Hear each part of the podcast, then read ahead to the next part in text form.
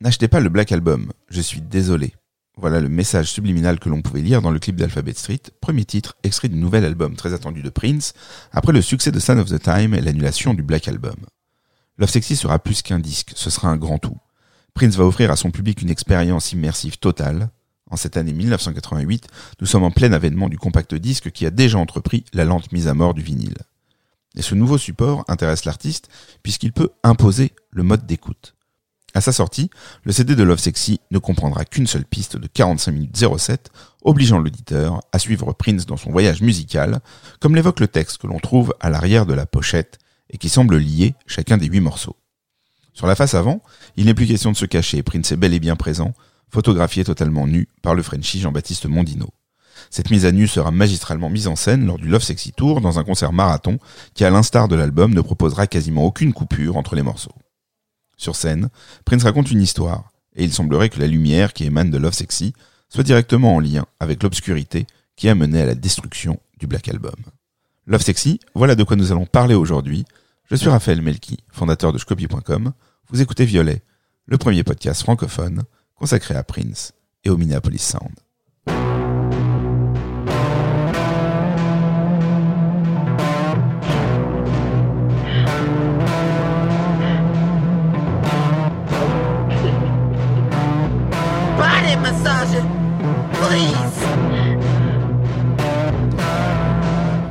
Messieurs, bonjour. Bonjour. La voici l'émission, le voici le podcast que vous avez tant attendu lors de notre dernière émission.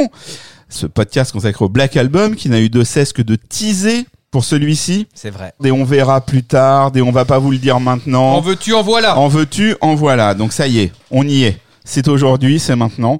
Love Sexy. Pierre Jacquet, donc, qui va nous faire l'histoire, Frédéric Dumény aux paroles, à l'exégèse des paroles, et notre ami Nicolas à l'aspect musicologique de cette œuvre si importante pour lui. Et donc, j'allais dire, au moment où je voulais vous présenter, que vous ne m'en voudrez pas, Pierre et Fred, si nous laissons la parole à Nicolas, puisque depuis le début de cette aventure, il ne cesse de nous dire que Love Sexy est son disque.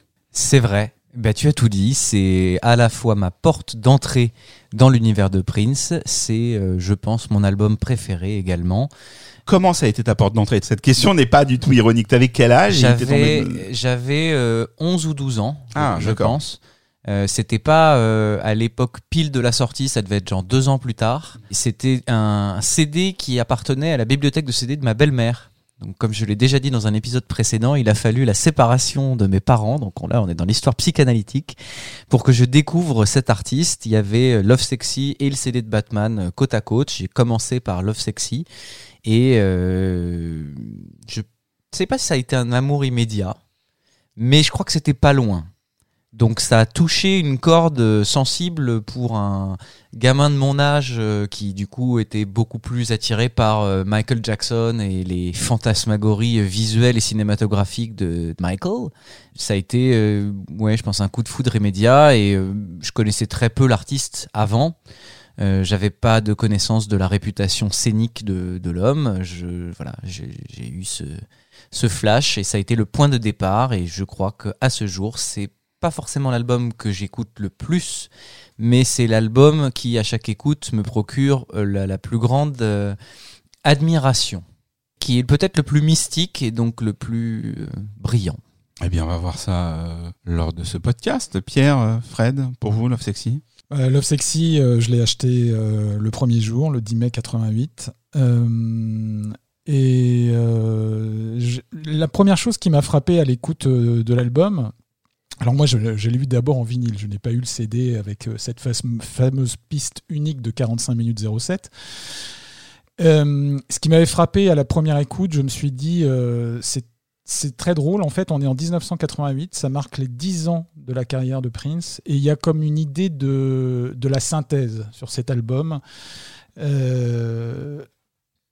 Par rapport aux précédents albums de Prince, où il y avait comme je l'avais expliqué à de nombreuses reprises, une espèce de revisitation par thématique et par album d'un certain courant de plusieurs courants musicaux liés à la large histoire du rock. Hein. Ça sous-tend tous les sous-genres qui sont la soul, le funk, etc. Quand je dis l'histoire du rock, ça sous-tend tout ça. Là, c'était vraiment incroyable de se dire qu'il arrivait à mélanger les genres à travers un même morceau.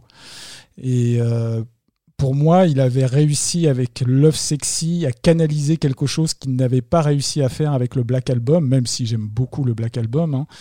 Donc, c'était pour moi cette idée qu'il y avait une œuvre, que c'était une œuvre de synthèse parfaite au moment où c'est sorti.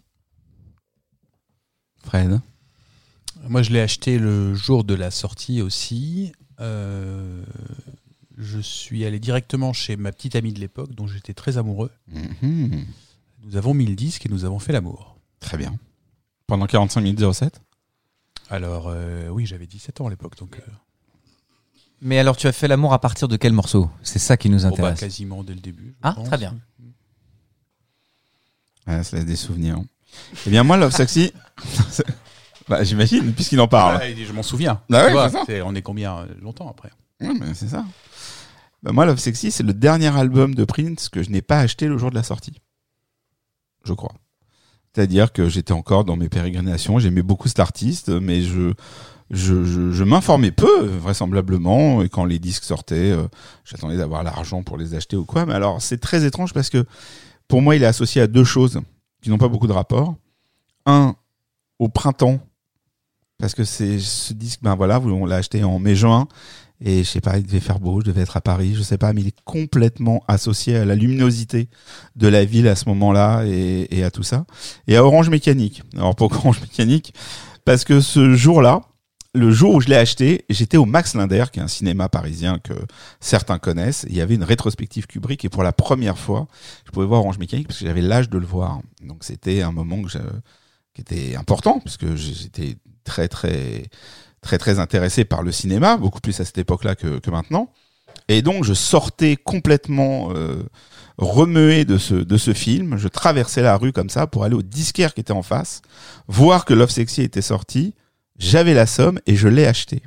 Et donc, je suis rentré écouter ce disque encore bouleversé par le film que j'avais vu. Et du coup, les deux sont relativement indissociables dans mon esprit. Comme quoi... Hein. Association d'idées, voilà. Même si Love Sexy est quand même beaucoup plus joyeux. Qu'est-ce qu'on va s'écouter pour commencer ? Une petite phase B, ça vous dit ? Oui.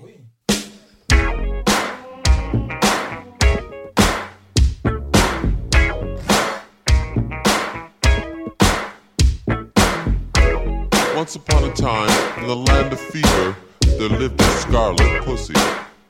This kitty cat of finest scent was cherished by her mother, who wouldn't let another pet her unless he was qualified. Every first of the month, this pretty feline got the hots, and that's when the neighborhood to the dolls, they'd line up around the block. Meow. When my little scarlet feline grows, the locals come around. When they see the scarlet light, they know it's time to come chase her down. Lo and behold, a fantastical way in which their bodies groove. My Scarlet Pussy's furry magic alters any move. Scarlet Pussy, it's cool. Scarlet Pussy, yeah. Pussycat, Pussycat, wherefore art thou puppy?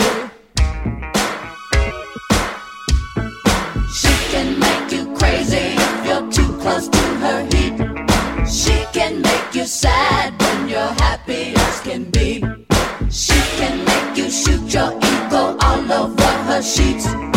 All is hers in love and war, my little scarlet pussy. Every dog will try his lines to get pussy's attention. All they want is so exposed in ways too gross to mention. Ew. Green, virgin teenage. The rich yuppie. Pussycat, pussycat, wherefore art thou puppy? Scarlet pussy.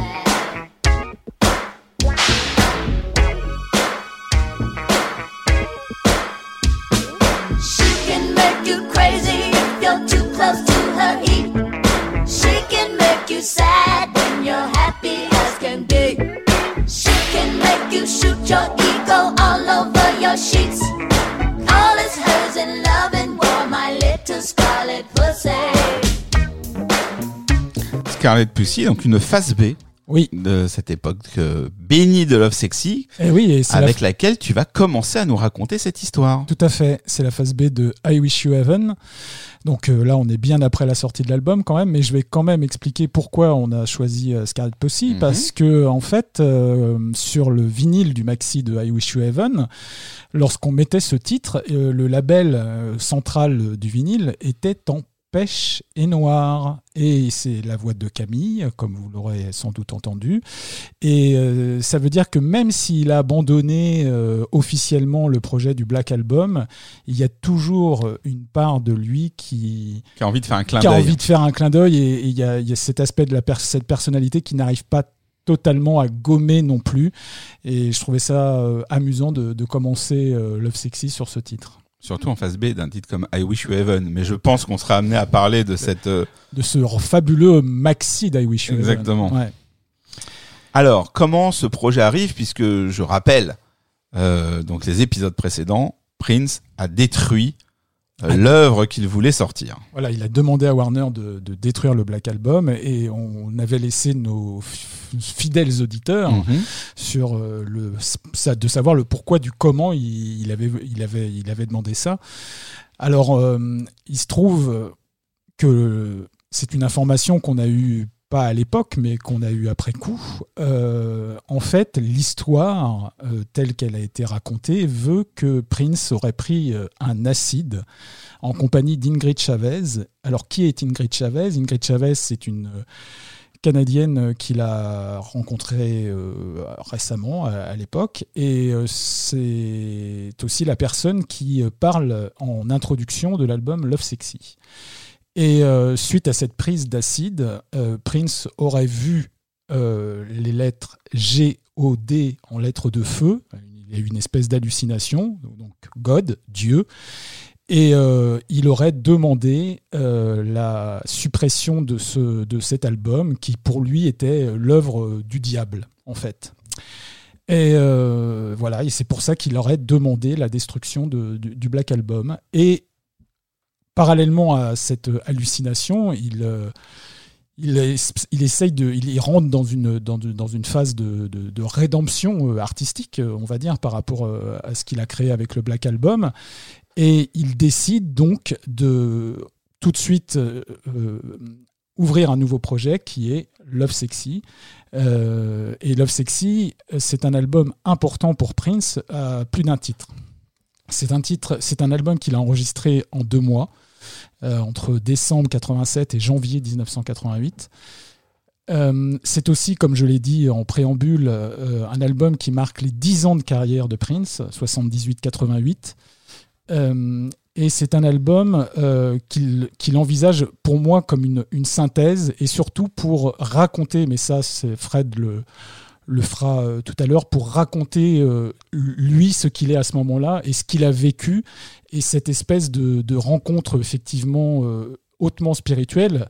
Bon, Prince est quelqu'un qui a toujours fait parler sa spiritualité tout au long de sa carrière et tout au long des albums précédents, mais on peut dire effectivement que Love Sexy marque le pic de cette obsession spirituelle qui est la sienne. Tu parlais de pourquoi cet album est important. Est-ce que c'est pas aussi le premier disque intégralement fait à Paisley Park ? C'est effectivement le premier disque intégralement enregistré à Paisley Park. Et alors là, sans empiéter non plus sur les plates-bandes de Nicolas, il faut savoir que c'est un 48 pistes qu'il fait installer à Paisley Park. Et quand on écoute Love Sexy, c'est quand même ça frappe à l'audition, c'est toutes les pistes, toutes les possibilités de ce qu'on peut proposer à un studio 48 pistes est mis en branle. Est-ce qu'on lance le jingle de l'anecdote tout de suite ou pas ? Parce que moi j'en ai une. Vas-y Raphaël. Raconte ton anecdote. Et t'as un jingle ? Vraiment ? Mais il faudrait le mettre en fait. C'est le jingle. Parce qu'on dit c'est un 48 pistes et Nicolas nous a expliqué que maintenant on pouvait empiler les pistes quasi à l'infini. Donc encore une fois, on va pas empiéter sur ces plates-bandes, mais c'est vrai qu'à l'époque ça avait du sens, ça voulait dire quelque chose et on l'a vu à travers ces podcasts comme voilà, comme Prince a commencé avec son 4 pistes, Nicolas nous a expliqué ce que voulait dire d'intégrer un studio dans les premiers disques, tant d'un point de vue artistique que d'un point de vue économique. Et donc, on comprend que avoir son propre studio va donner à Prince des ailes incroyables, et donc l'avenir va nous le prouver. Mais il y a une première mouture en 24 pistes qui a existé de Love Sexy, puisque c'est quelque chose qu'il connaissait, et il le fait écouter à Eric Leeds, qui trouve que l'album est très très bien. Et donc Leeds il dit c'est ok, tu l'envoies, etc. et tout. Et Prince dit non, j'ai pas fini. Il dit mais pourquoi t'as pas fini? Il dit j'ai encore 24 pistes. Il dit mais pourquoi tu vas les utiliser? Parce que je peux. Donc il était pas question de ne pas utiliser son nouveau joujou, d'où le fait que Love Sexy est peut-être une belle représentation de ce qu'on pouvait faire à l'époque avec ce type de console.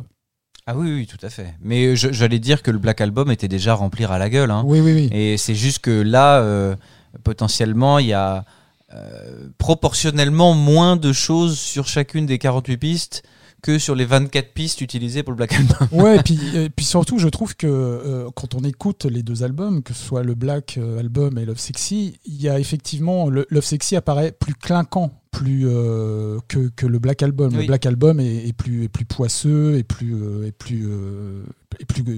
goudronneux, si on peut utiliser une image un peu visuelle, tandis que Love Sexy, c'est quand même beaucoup plus clinquant, et ça va avec le propos aussi de l'album, qui est nettement plus lumineux et qui est axé sur tout un axe positiviste de la vision artistique de Prince à l'époque. Oui. Sur Love Sexy, il est aligné avec lui-même, alors que sur le Black Album, il est encore tiraillé. Absolument. Ça se sent dans toutes les... jusqu'à la pochette, Love Sexy est l'album de l'alignement. Voilà. Et puis on dit au revoir à Suzanne aussi. Oui. Susan Rogers n'est plus. Voilà. Mm-hmm. Elle était là sur le Black Album, elle n'est plus là sur Love Sexy, donc il y a un changement dans le mixage même. Absolument. Tu parlais de Ingrid Chavez et de cette extasie. Tu es allé au bout de l'anecdote ou tu voulais nous en dire plus ? Je sais que c'est une anecdote qui est chère au cœur de Frédéric. Chère au cœur. L'extasie est chère au cœur de Frédéric, mais pas l'anecdote. Alors en l'occurrence, si on doit aller au bout du truc, c'est probablement pas de l'extasie qu'il a pris, mais sûrement du LSD. Ouais. L'anecdote qu'on a entendue, puis qu'après a été finalement non. Mais bon. À l'époque, oui, en effet, il rencontre donc Ingrid Chavez, qui est chanteuse dans des clubs à Minneapolis, et comme Prince passe son temps à aller écumer les endroits où ça joue, et Dieu sait qu'il y en a, pour chercher des talents. Il est très attiré par le talent d'Ingrid Chavez, donc il la fait venir chez lui. Ils passent ensemble manifestement une nuit. En effet, avec des substances qui leur permettent d'accéder à des plans de conscience différents. Et il lui fait écouter son nouvel album, d'après l'anecdote un peu libre de l'époque, qui est tout fier, hein, écoute mon nouvel album, et il se trouve que c'est le Black Album. Et là, Ingrid lui dit, si tu meurs demain, est-ce que tu veux que ce soit de ça qu'on se souvienne de toi ? Et il fait annuler. Alors, que je regrette de ne pas avoir le jingle de l'anecdote. Je te le fais, c'est promis. Là, vraiment, aujourd'hui, on en a plus que jamais besoin. Mes amis ici, et au moins collègues de podcast, chers auditeurs, racontent effectivement les anecdotes que l'on entendait et qui sont partie prenante de leur passion princière et de la manière dont ils se sont construits une image de cette époque et du personnage. Je vous invite à regarder sur jcopie.com l'interview que nous avons réalisée d'Ingrid Chavez, qui, de son souvenir, témoigne de moments relativement différents, bien moins romantiques et romanesques que ce qui est raconté là. Et moi aussi, j'avais la version que Fred et Pierre viennent de partager, mais vraisemblablement, ce serait beaucoup plus simple. Ce qui est sûr, c'est que cette rencontre n'est pas anodine, elle n'est pas du tout anodine pour ce que va être Love Sexy, et elle ne l'est pas non plus dans ce qu'est dans l'annulation du Black Album. Mais Ingrid Chavez reconnaît pas pleinement son implication dans l'annulation du Black Album, pas plus que dans l'utilisation de drogue quelconque. Mais effectivement, elle lui a posé 2-3 questions et ils se sont trouvés, et ils se sont entendus, et il lui fera un disque quelques années plus tard. Mais c'est une autre histoire, voilà. Voilà. Qui est une histoire qui va pas tarder de toute façon. Tout à fait. Sur son album. Mais quand il s'agit d'histoire, c'est toi qui t'en charge. Donc je me tais. Alors effectivement, on va parler de la sortie effective de l'album. On avait parlé de la pochette. C'est quand même la rencontre de Prince et de Jean-Baptiste Mondino. Jean-Baptiste Mondino, célèbre photographe et clipper français qui a à son actif déjà pas mal de choses chez nous, hein, puisqu'il a clippé Axel Bauer, Cargo, il a clippé Téléphone, plein de choses, Néné Cherry. Et il a, pour Prince, enfin... Indirectement, il a commencé à travailler puisqu'il a signé le clip de Mia Boca de Jill Jones en 1987. Et donc Prince s'intéresse à travailler avec lui et il le convoque à Los Angeles et il a dans l'idée de lui proposer donc la pochette et de faire un clip qui sera le clip de I Wish You Heaven. Alors c'est très amusant la façon dont la relation de travail s'est passée avec Mondino, puisque en fait il le raconte assez souvent. Il avait été convoqué par Prince et dès qu'il l'a rencontré la première fois, il lui a dit mais alors qu'est-ce que tu as envie, qu'est-ce que tu as comme idée pour cette pochette et il lui dit on en parlera plus tard, viens d'abord, je vais te faire écouter des trucs. Et ça a duré à peu près 24 heures jusqu'au lendemain et à chaque fois il relançait mais tu as une idée de comment tu vas faire la pochette ? Moi, on en parlera plus tard. Et en fait, il a laissé Mondino mariner comme ça. Et c'est Mondino qui a proposé cette idée de pochette à Prince. Et Prince, il a griffonné une espèce de maquette de la pochette. Il l'a proposée à Prince. Et Prince a regardé, il a dit « Ok, on le fait ».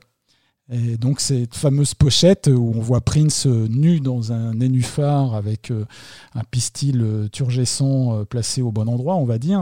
Cette pochette est déjà un acte fort pour l'album, puisque lorsque l'album sortira, il faut savoir que beaucoup de disquaires américains vont refuser de vendre l'album, de le mettre directement sur les étagères, et il est un peu vendu sous le guichet en fait, et ça crée déjà un scandale de par le fait de cette pochette.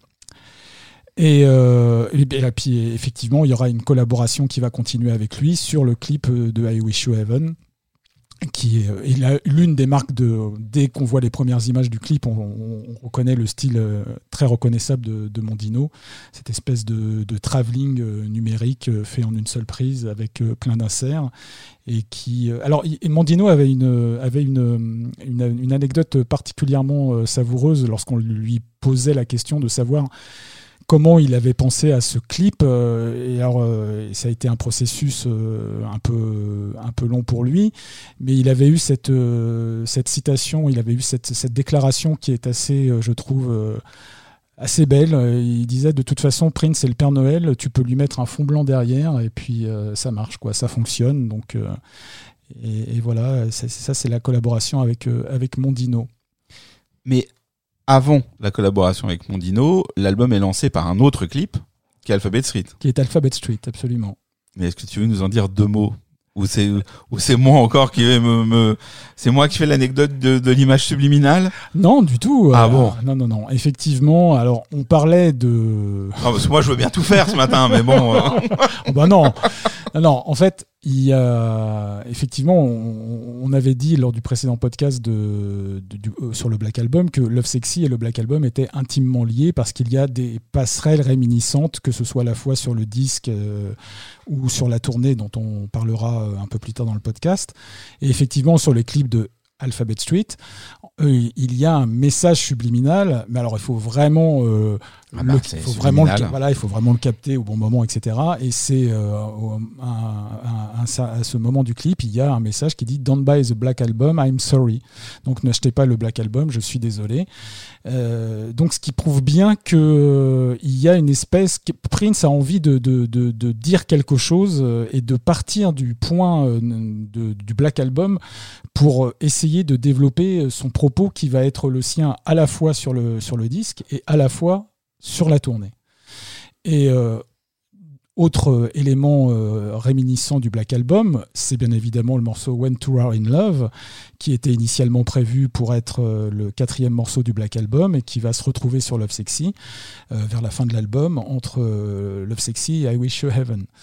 Voilà, ça c'est autre chose. Et puis on en parlera en fin de podcast, il y a la tournée où effectivement il joue certains titres du Black Album. Alors avant d'aborder comme ça, on aborde dans le désordre les singles, la tournée. Comment se fait ce disque et surtout comment sort-il ? Dans quelles conditions sort-il ? Alors tu nous as parlé de la vente sous le manteau et de la pochette, mais au niveau de la production et de sa sortie en fait, il est attendu, il est annoncé, Warner est content. Enfin voilà. Sur Love Sexy, ce qui est important de dire, c'est que on est à un moment, on l'a dit sur les précédents podcasts, où il y a une baisse des ventes aux États-Unis concernant Prince. Et il y a cette envie de Prince de plus parler, on va dire, aux pays qui sont à l'extérieur de son propre pays. Donc, et principalement l'Europe. Et Love Sexy, dans l'esprit de Prince, est censé à la fois consolider cette envie de toujours aller vers le public européen, puisque la tournée commencera à Paris, et d'abord par l'Europe, mais aussi de retrouver le public américain, et le public mondial par conséquent. Mais je pense que Prince pensait que Love Sexy, ça devait être son second Purple Rain. Si on veut vraiment creuser le dur de Love Sexy et ce que ça représentait pour lui, il était persuadé que cet album serait un succès. Et il ne l'a pas été. Et en préparant ce podcast, j'ai repensé à une interview, une espèce de masterclass qu'avait réalisé Quentin Tarantino sur le net. Et je vous invite tous les gens qui aiment le cinéma à écouter cette masterclass. Elle est assez phénoménale. Et il est interrogé par un journaliste. Et Tarantino explique... on lui demande quels sont ses cinéastes préférés. Il mentionne deux cinéastes qui pour lui sont très importants. C'est Brian De Palma et Francis Ford Coppola.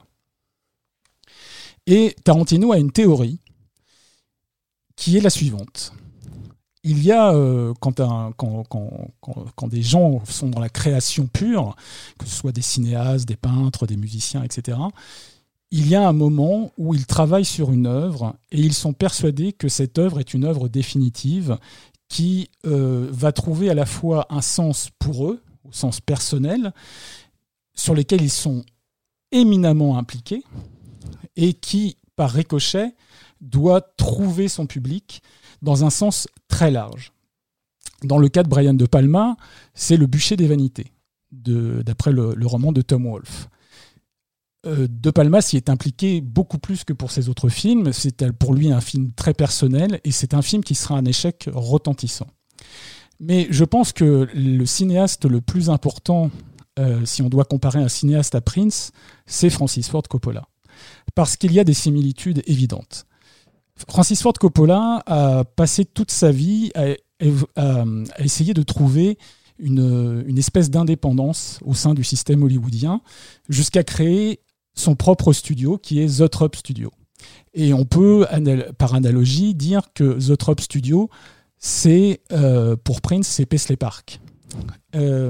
Et quand Coppola a ouvert Zoetrope Studio, il a eu une vision du cinéma de demain, qui est celui que l'on connaît aujourd'hui, c'est celui du cinéma digital. Et il a réalisé son dernier film en date, qui était Le coup de cœur avec Nastassja Kinski.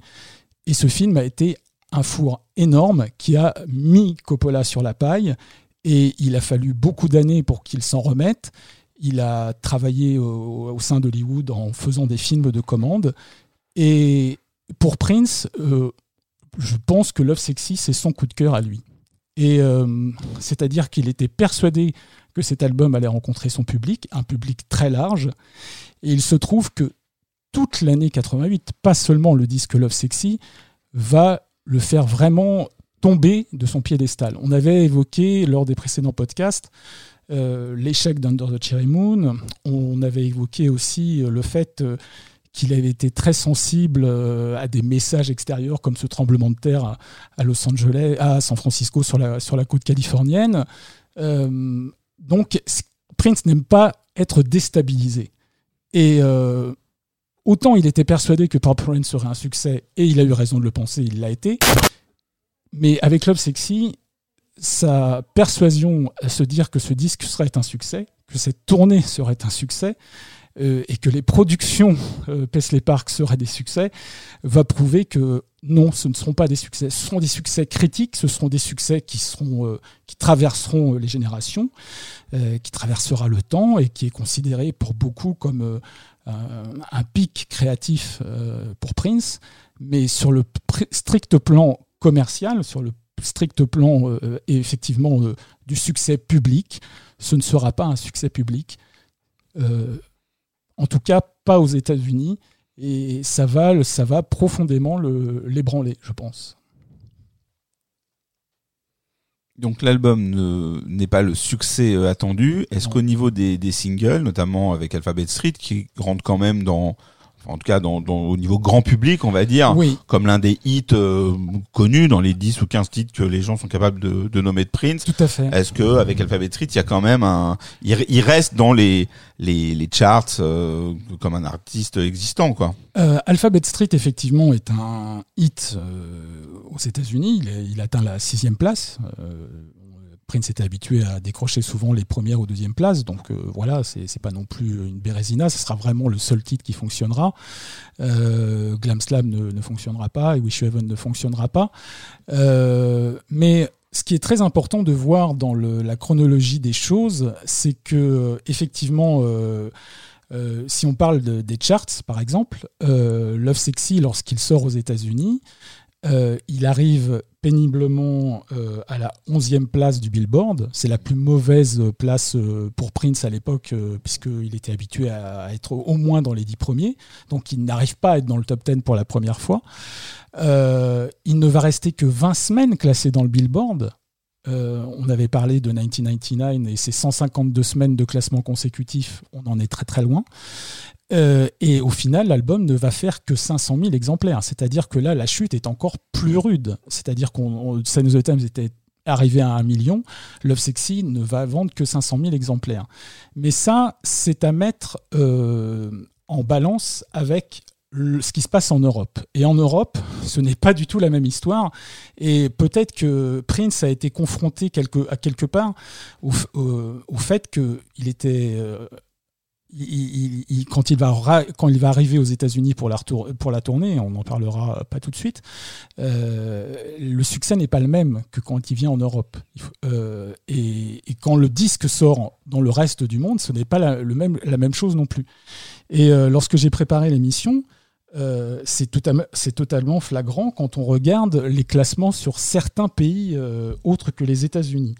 Il est numéro 3 en Autriche, il est numéro 4 en Allemagne, il est numéro 1 en Hollande, il est numéro 2 en Norvège, il est numéro 1 en Suède, numéro 1 en Suisse, numéro 1 en Angleterre, il est numéro 1 en Nouvelle-Zélande. Pour ce qui concerne la France, je n'ai pas réussi à trouver le classement, mais il a été déclaré disque d'or très rapidement. Donc, c'est-à-dire qu'il avait vendu 100 000 exemplaires. Prince était habitué à ce chiffre depuis Parade pour la France. Et en 2001... il est déclaré même disque de platine en France pour 300 000 exemplaires. Il est disque d'or en Allemagne avec 250 000 exemplaires et il est disque de platine en Angleterre avec 300 000 exemplaires. Donc quand il arrive en Europe, C'est la fiesta, hein. C'est vraiment la star. Et il est très content de se rendre compte que le succès est là. Et les salles sont pleines et c'est une fête permanente. En fait, ce qu'il a semé avec Parade et Sign of the Times en Europe, plus en plus de concerts, cette arrivée, puisqu'on l'attendait depuis des années, et c'est vraiment à partir de cette année 86 qu'il se produit réellement et fréquemment en Europe. Il a réussi son pari de conquérir l'Europe, mais pendant ce temps, il commence à perdre de la vitesse aux États-Unis. Il y a une espèce de déséquilibre. Alors que, comme je l'ai dit, son plan d'action pour cet album, c'était de retrouver une audience mondiale, pas seulement une audience européenne. Et il ne la retrouvera pas. Et ça va marquer, je pense, le reste de sa carrière. Au même titre que ça a marqué des gens comme l'explique Tarantino, comme des gens comme Coppola, comme De Palma, pour qui l'heure de gloire est passée. Ils continueront à faire des films, ces gens-là, et des films très intéressants. Coppola n'a pas été fini après Coup de cœur, hein. Et je pense qu'il y a aussi de ça chez Prince après Love Sexy, mais ça c'est une autre histoire. C'est souvent c'est un album qui n'a pas été compris tout de suite, hein, puisque comme il est le successeur officiel de Sign of the Times et qui est une déception à cette non sortie du Black Album, il a souffert d'une double comparaison en fait. La comparaison d'être le successeur officiel d'un disque aussi colossal et important que Sign of the Times, et d'être le successeur d'un disque dérangeant, surprenant, de surcroît non sorti, et donc que certains étaient fiers de pouvoir posséder, même si ça pouvait s'élever à 5 millions de personnes. Et d'un coup, Love Sexy est arrivé et paraissait... de prime abord, beaucoup plus facile, beaucoup plus léger, beaucoup moins sombre. Et en Europe, on sait l'intérêt qu'on a pour les œuvres justement plutôt sombres. Enfin, c'est souvent à celle-ci qu'on accorde une qualité immédiate avant réflexion. Et quelque chose de plus lumineux comme ça ne pouvait être que moins bon. D'où le fait que pour beaucoup d'experts à cette époque-là, le marqueur de la fin de l'âge d'or, si âge d'or il y a, mais bon, ce podcast tend à prouver qu'il y a quand même cette progression quasi constante jusque-là, s'arrête à Sign of the Times. Love Sexy, ça va se diluer un peu plus parce que va arriver quelque chose qui va marquer les esprits, qui est cette tournée, là encore, principalement en Europe, puisqu'elle va quand même coûter beaucoup d'argent, et qui va renforcer la puissance, en fait, de Love Sexy et du concept global, et qui va faire que cette fin d'âge d'or va, je crois, hein, vous me direz ce que vous en pensez, sauter d'un cran, et que avec le temps, elle sera plutôt marquée comme se terminant avec Love Sexy. Mais la tournée, on se réserve ça pour la fin du podcast, car on aura beaucoup de choses à dire, justement après ce que Fred va nous dire des paroles et ce que Nicolas nous a préparé, parce que cette tournée dit beaucoup de choses, et sur Prince, et sur ce qu'on a entamé lors du podcast précédent, et sur cet album. Est-ce qu'il y a des choses à ajouter sur le disque en lui-même? Oui, alors juste... on a le temps. Juste... Non, vas-y, on est là pour parler du disque, on ne va pas se presser. Juste, en fait, comme tu le dis, je pense que bien sûr que Prince s'implique à chaque projet discographique. Et effectivement, comme tu le dis, je pense que ce qui marque vraiment avec tous les autres précédents albums, c'est l'implication vraiment personnelle qu'il a eue pour Love Sexy. Je pense que le propos qui est le sien pour Love Sexy le touche personnellement, et il a envie de le diffuser au plus grand nombre. Et c'est en ça que je crois qu'il peut se rapprocher de cette fameuse théorie que propose Quentin Tarantino sur les créateurs. Sur le disque en eux-mêmes, on va évoquer les singles. Donc, il y a eu 3 singles qui sont sortis sur l'album. Il y a eu Alphabet Street, il y a eu Glam Slam. Et... Alors, à propos de ces 2 premiers singles, ouais. Parce que par le biais de ce podcast, ça ouvre des fenêtres quand même de réflexion. Bien sûr. Et c'est vrai qu'il y a un petit jeu quand même de cache-cache qui vraiment se révèle à moi par vos interventions sur le nombre de fois où Prince n'apparaît pas. Là, on a besoin de le voir. Il sort quand même 2 singles sans photo. Encore une fois, c'est des pochettes plastiques avec un sticker. Voilà, des pochettes plastiques avec des stickers. Ce qui, dans cette époque où le marketing du disque et du vinyle, c'est vraiment... Alors là, on est sur l'apogée de ce marketing. C'est-à-dire que c'est vraiment devenu quelque chose de marchand, quelque chose qui génère de l'argent. On attend de lui quelque chose. Il se fait clipper par des gens intéressants. Il sort quand même des singles. On le voit pas, quoi. Ouais. Et je pense que ça, c'est intéressant aussi parce que, on l'a dit en préambule de ce podcast, quand Prince propose Love Sexy, il propose une seule piste sur CD.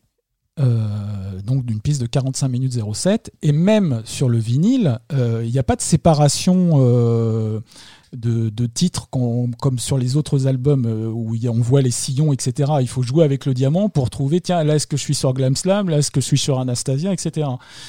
Et donc, ça veut dire dans l'esprit de Prince qu'il faut prendre cet album comme un tout et qu'il ne faut pas essayer de le charcuter en single. Et je pense que le fait de sortir des singles en pochette transparente, quelque part, il joue le jeu de Warner qui demande des singles, mais que si on lui avait demandé, si ça ne tenait qu'à lui, je pense qu'il n'aurait pas sorti de single, en fait.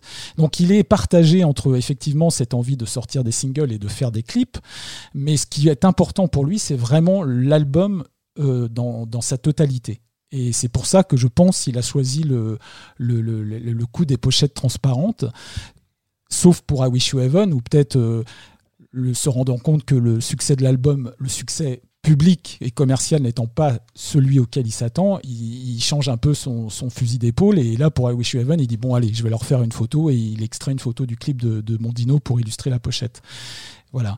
Et sur les singles, effectivement, il y a Alphabet Street, donc, qui sort. Il y a la phase B qui s'appelle This is not a music, this is a trip. Donc voilà, c'est amusant quand on reparle de cette soi-disant anecdote qui n'aurait pas existé sur la prise d'acide, de LSD ou d'autres substances psychotropes. Faites votre choix. Il y a Glam Slam qui fait l'objet d'un remix aussi pour cette sortie en single avec la phase B Escape. Et donc I Wish You Heaven qui propose aussi un remix absolument fabuleux en part 1, part 2, part 3 qui est, je crois, un des remixes les plus aimés des fans de Prince, et avec la phase B donc Scarlett Pussy. Voilà les trois singles de l'album.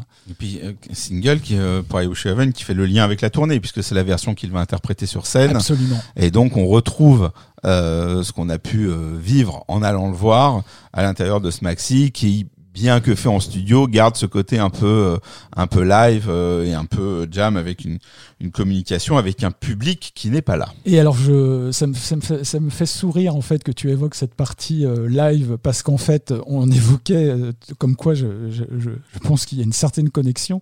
On évoquait Coppola et De Palma. Il faut savoir que Prince a utilisé des samples du Parrain pour les albums de Madhouse. Et qu'à un moment, il dit « Say hello to my blue angel » quand il la joue en live sur I Wish You Heaven. Et ça, c'est un clin d'œil au Scarface de Brian De Palma qui attend à la fin tous les membres du cartel qui sont là pour venir le tuer. Et Pacino dit « Say hello to my little angel ». Comme quoi, tout est lié. Voilà. C'est longtemps qu'on le dit. Ouais. Absolument, tout est lié. Je finirai l'aspect purement discographique de cette année 1988 avec les productions, puisque là encore ça enfonce le clou sur le fait que 1988 pour Prince c'est pas terrible. En termes, je parle toujours de succès public. Il y a deux productions qui vont sortir sur Paisley Park en 1988. Il y a l'album de Del Bozio qui s'appelle Riot in English, sur lequel Prince participe avec un titre, So Strong. Et il y a un album d'un groupe qui s'appelle 3 O'Clock, qui a une petite notoriété sur la côte ouest californienne, puisque Nicolas l'avait évoqué lors d'un précédent podcast avec les Bengals. 3 O'Clock fait partie du mouvement Paisley Underground. Et donc c'est un groupe très pop, très... voilà... très 60s en fait, et pour cet album, Prince va leur donner Neon Telephone, qui est connu pour ceux qui connaissent les bootlegs, puisqu'il y a c'est un titre qu'il a présent avec Wendy et Lisa. Et il faut savoir que pour 3 O'Clock, il avait proposé initialement plusieurs titres au groupe pour l'album. Et il avait proposé Girl on My Dreams, il avait proposé Weekend Funk, il avait proposé Teacher Teacher et il avait proposé Can't Stop This Feeling I Got. Et ils ont tous dit, le groupe a dit non à tout ça et ils ont dit oui à Neon Telephone. Alors, la notion de production a évolué, c'est-à-dire que jusque-là, on avait des projets qui étaient quasiment des albums de Prince chantés pour d'autres, même s'ils étaient pensés bien souvent pour les artistes pour qu'ils étaient composés. Je pense notamment à The Time ou Sheila E. ou Vanity Six, mais c'est Apollonia Six, etc. Enfin, tous les groupes qu'on a cités dans les podcasts précédents. Mais on était vraiment sur des projets très cohérents et entièrement pensé par Prince, sauf que l'ouverture de Paisley Park a un certain coût. La volonté quand même de ce studio est effectivement d'avoir une grande liberté pour Prince, mais aussi de produire d'autres artistes. On parle à ce moment-là même du souhait d'être le Motown du Minnesota. Et donc les productions que tu évoques sont des groupes qui ont leur propre composition et qui viennent se faire labelliser par Paisley Park pour peut-être plus ou moins avoir le son de Prince ou utiliser l'infrastructure. Et pour que cette labellisation soit un peu plus forte, ils ont en cadeau quasiment un titre qui permet de dire bon bah au moins la fanbase achètera le disque et puis on verra si ça met le feu aux poudres. Enfin ça ressemble un peu à ça. Oui, et puis après on va s'éloigner parce qu'ils n'auront même plus de titres. Oui, et ceux qui vont arriver après, Good Question, Tony Le Mans, tout ça, ils n'auront même plus de titres. Absolument. Donc on est sur des productions effectivement qui parlent aux fans parce qu'on suit le label, mais qui au niveau du son s'éloignent quand même. Qui n'ont rien à voir avec effectivement le Minneapolis Sound et ne serait-ce que l'implication personnelle de Prince, que ce soit au terme de production ou d'écriture en fait. On sent effectivement que des titres comme Neon Telephone ou So Strong, c'est un peu des cadeaux bonus donnés. On a l'impression que ces artistes ont accès à un pôle de titres que Prince aurait estampillé. Bon bah ça c'est pour les gens qui viennent, ils peuvent se servir, servez-vous, et puis qui choisissent en fonction de comment ça pourrait rentrer dans le disque presque. Et puis tu as tout à fait raison.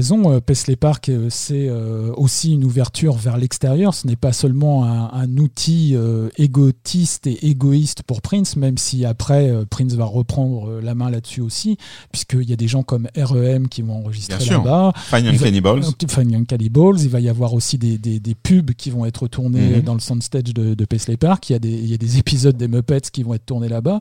Donc vraiment, c'est pour ça que aussi l'analogie avec Zoetrope et Coppola n'est pas totalement stupide, je trouve. Tous les artistes dont tu parles sont très exposés à Paisley Park, puisqu'il a des disques d'or de REM, de Fine Young Cannibals et compagnie dans les couloirs. Et pour la petite anecdote, c'est pas mon jingle, il y a un disque d'or de Love Sexy, mais qui a plus de... Quand tu regardes le disque d'or de près, il a 5 ou 6 tracks sur la face A, ce qui n'est pas le cas du vrai Love Sexy.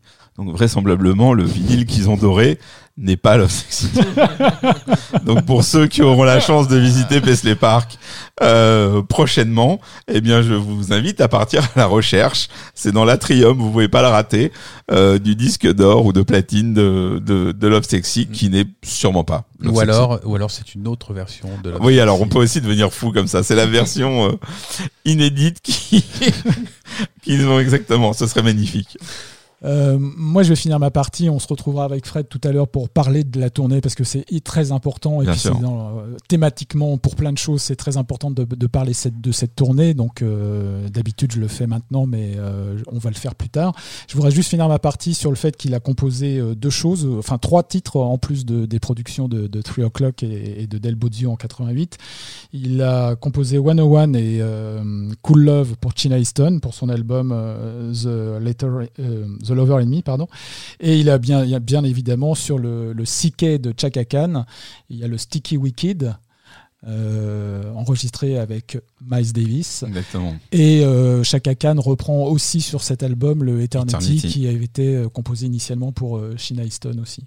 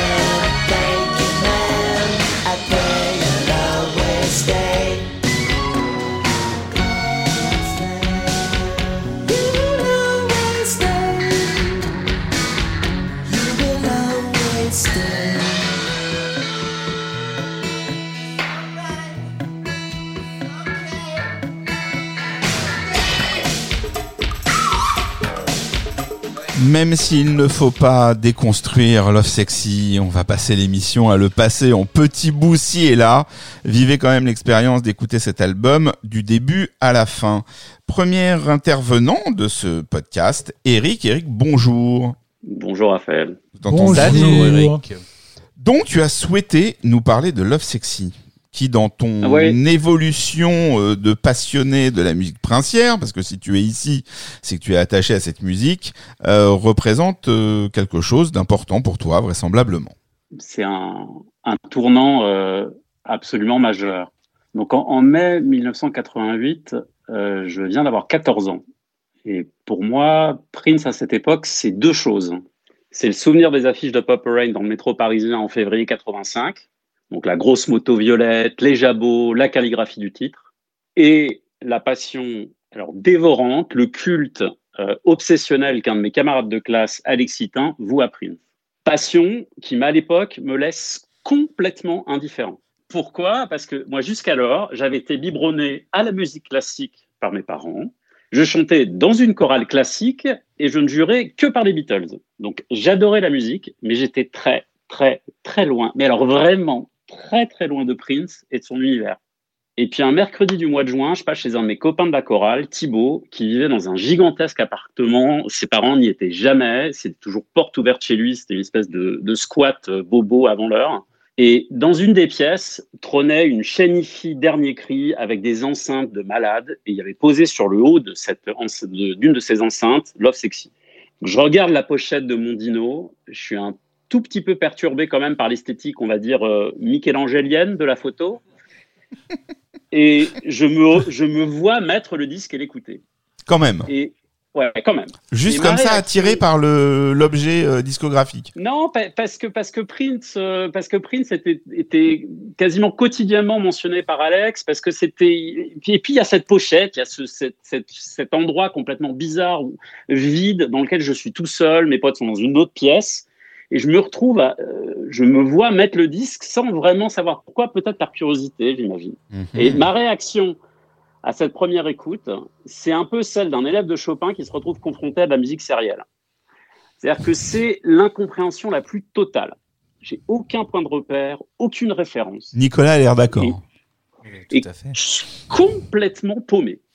Et justement, peut-être grâce à ça, par curiosité ou peut-être par intuition qu'il y avait quelque chose qui se jouait là, dès le lendemain, j'en parle à mon pote Alex à l'école. Et là, il me dit « Ouais, non, mais il faut s'accrocher, Prince, ça se mérite. » Et il me conseille d'écouter « Around the World in a Day », il me dit « Le fan des Beatles que t'es, tu devrais aimer ce disque, etc. » Donc, je me revois le samedi d'après, aller chez un petit disquaire indépendant qui était tout en bas du boulevard Saint-Michel, juste à côté de la place Saint-André-des-Arts, qui a fermé depuis très très longtemps. Tout à fait, il était très bien ce petit disquaire. Il y avait plein de trucs. Il y avait plein de choses, on y trouvait des merveilles. Ouais, et donc j'achète Around the World et Love Sexy. Bon, et puis Around the World me plaît bien, mais en fait c'est surtout Love Sexy que je vais user jusqu'à la corde. Et au fil des écoutes, en le disséquant avec une espèce d'application monomaniaque, je succombe.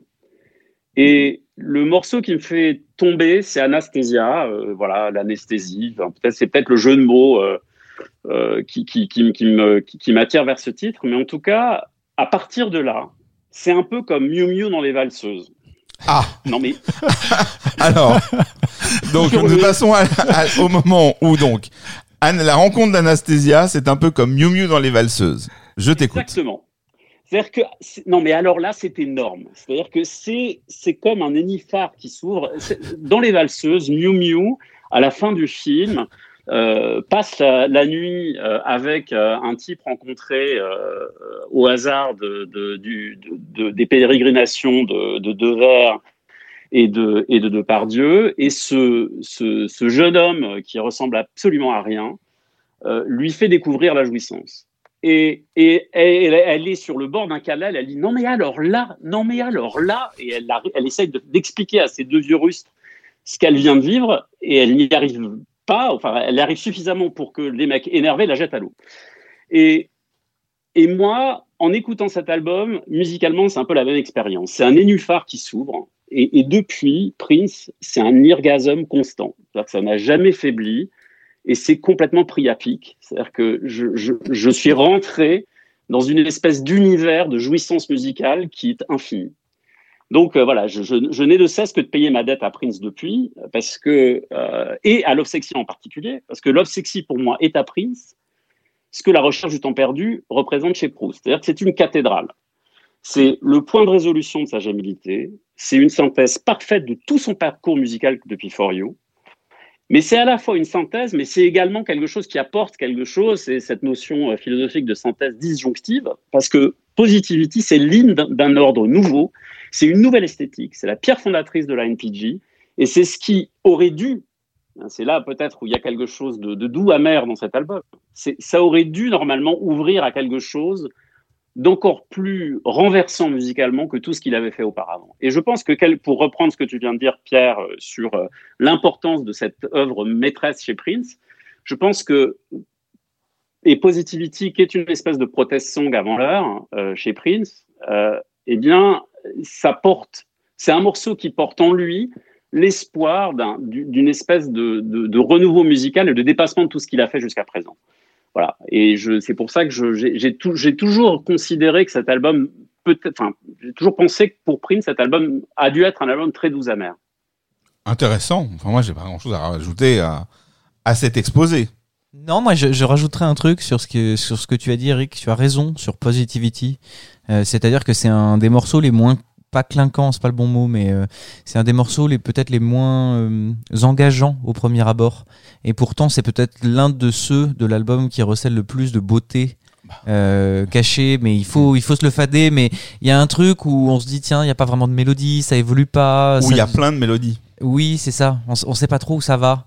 Anastasia a un petit côté répétitif et lancinant aussi, mais il y a une progression dans le morceau, alors que Positivity, on a l'impression que ça fait du surplace, mais c'est qu'une fausse impression. Et pourtant, Dieu sait si c'est profond et si ça nous embarque.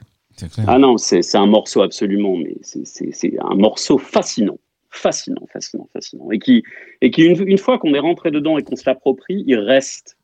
Il y a une empreinte sonore de cette musique, effectivement, qui est lancinante, qui est à la fois faussement traînante, mais qui en fait, qui dit des choses incroyables, et c'est vraiment un manifeste pour une nouvelle esthétique, quoi. Donc c'est un titre super important, et je pense que l'ordre des titres est quelque chose dont vous avez parlé dans ces podcasts absolument, mais fascinants, moi, qui me mettent dans un état de transe à chaque fois que je les écoute.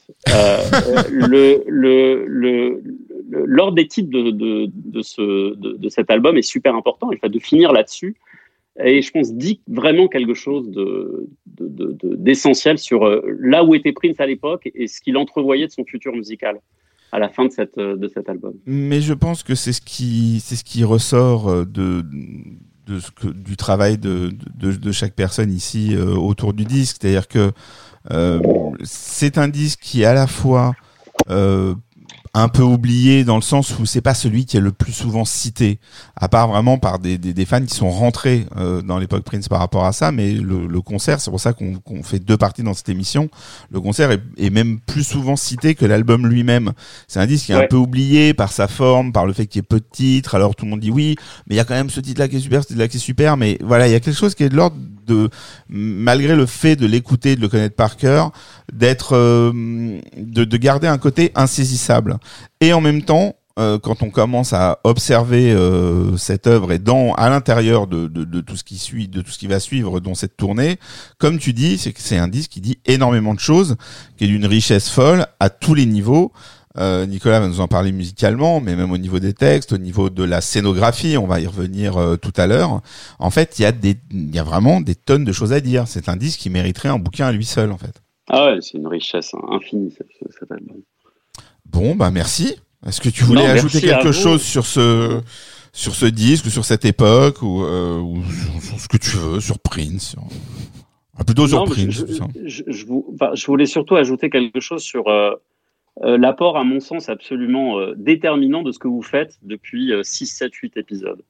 C'est-à-dire que cette exégèse de ce que vous faites, je pense que c'est unique dans l'histoire de tout ce qui a été fait sur Prince. Et je voulais vous remercier avec plein de reconnaissance et de chaleur, parce que ce que vous faites est dingue. C'est dingue. Donc merci. Merci à toi. Alors, vraiment. Merci Eric. Écoute, merci beaucoup Eric. Je sais pas si le contenu est dingue, mais en tout cas, je peux te dire que nous, on l'est un peu. En termes d'implication oui, et de personnes autour de cette table, mais c'est un prérequis. On n'est pas très net. On n'est pas très net. Je vous embrasse et continuez. C'est un plaisir. Merci beaucoup pour tes encouragements, ton enthousiasme et cette vision éclairante de Love Sexy. Écoute, ça tombe bien. On avait prévu de toute façon d'écouter Positivity puisque Fred a plein de choses à nous dire dessus. Merci encore, Eric. À bientôt. Salut. À bientôt.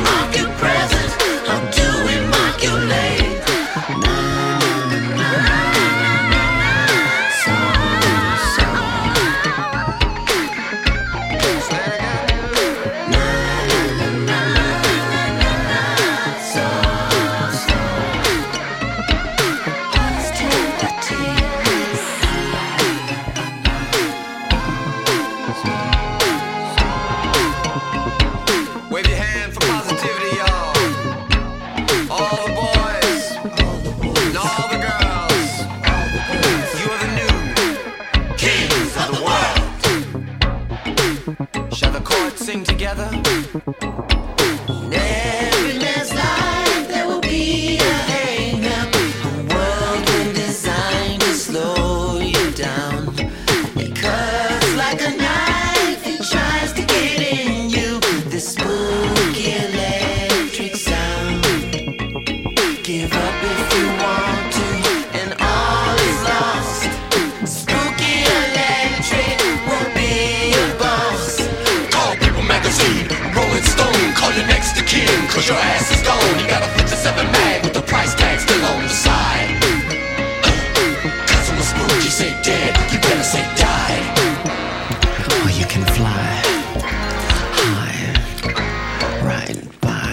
Spooky in all that he crawls for.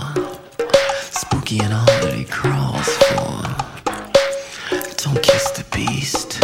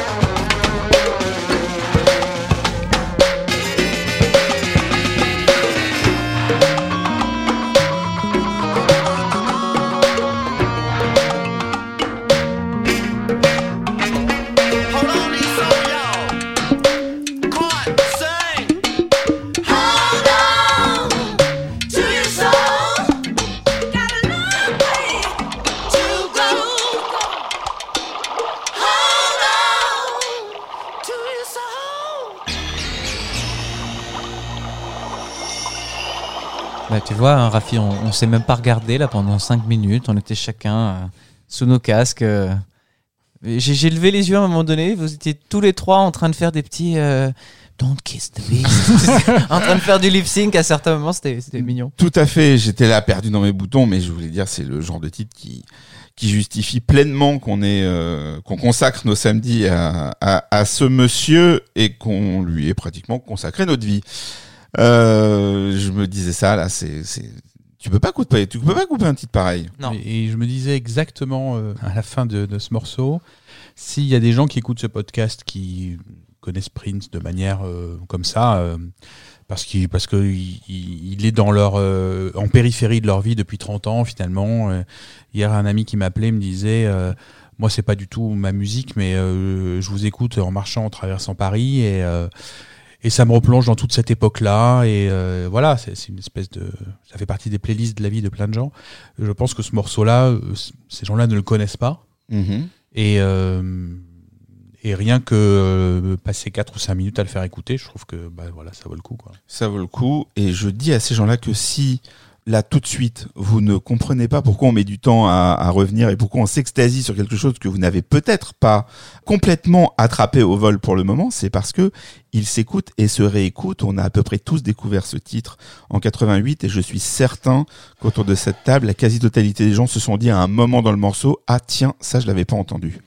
Qui est quand même la magie de Love Sexy dans sa totalité et de ce titre principalement qui quasiment toutes les, je sais pas, tu m'expliqueras, toutes les 4 mesures ou quoi, propose quelque chose de nouveau. Il y a un sax qui arrive, il y a une guitare qui revient, il y a un petit xylophone ou je sais pas quoi d'un coup. C'est le type chante des chansons à l'intérieur de la chanson. Enfin, c'est improbable tout ça. Quand même. Et pourtant, l'ensemble est extrêmement cohérent. Et je crois que c'est ce qui caractérise finalement tout cet album.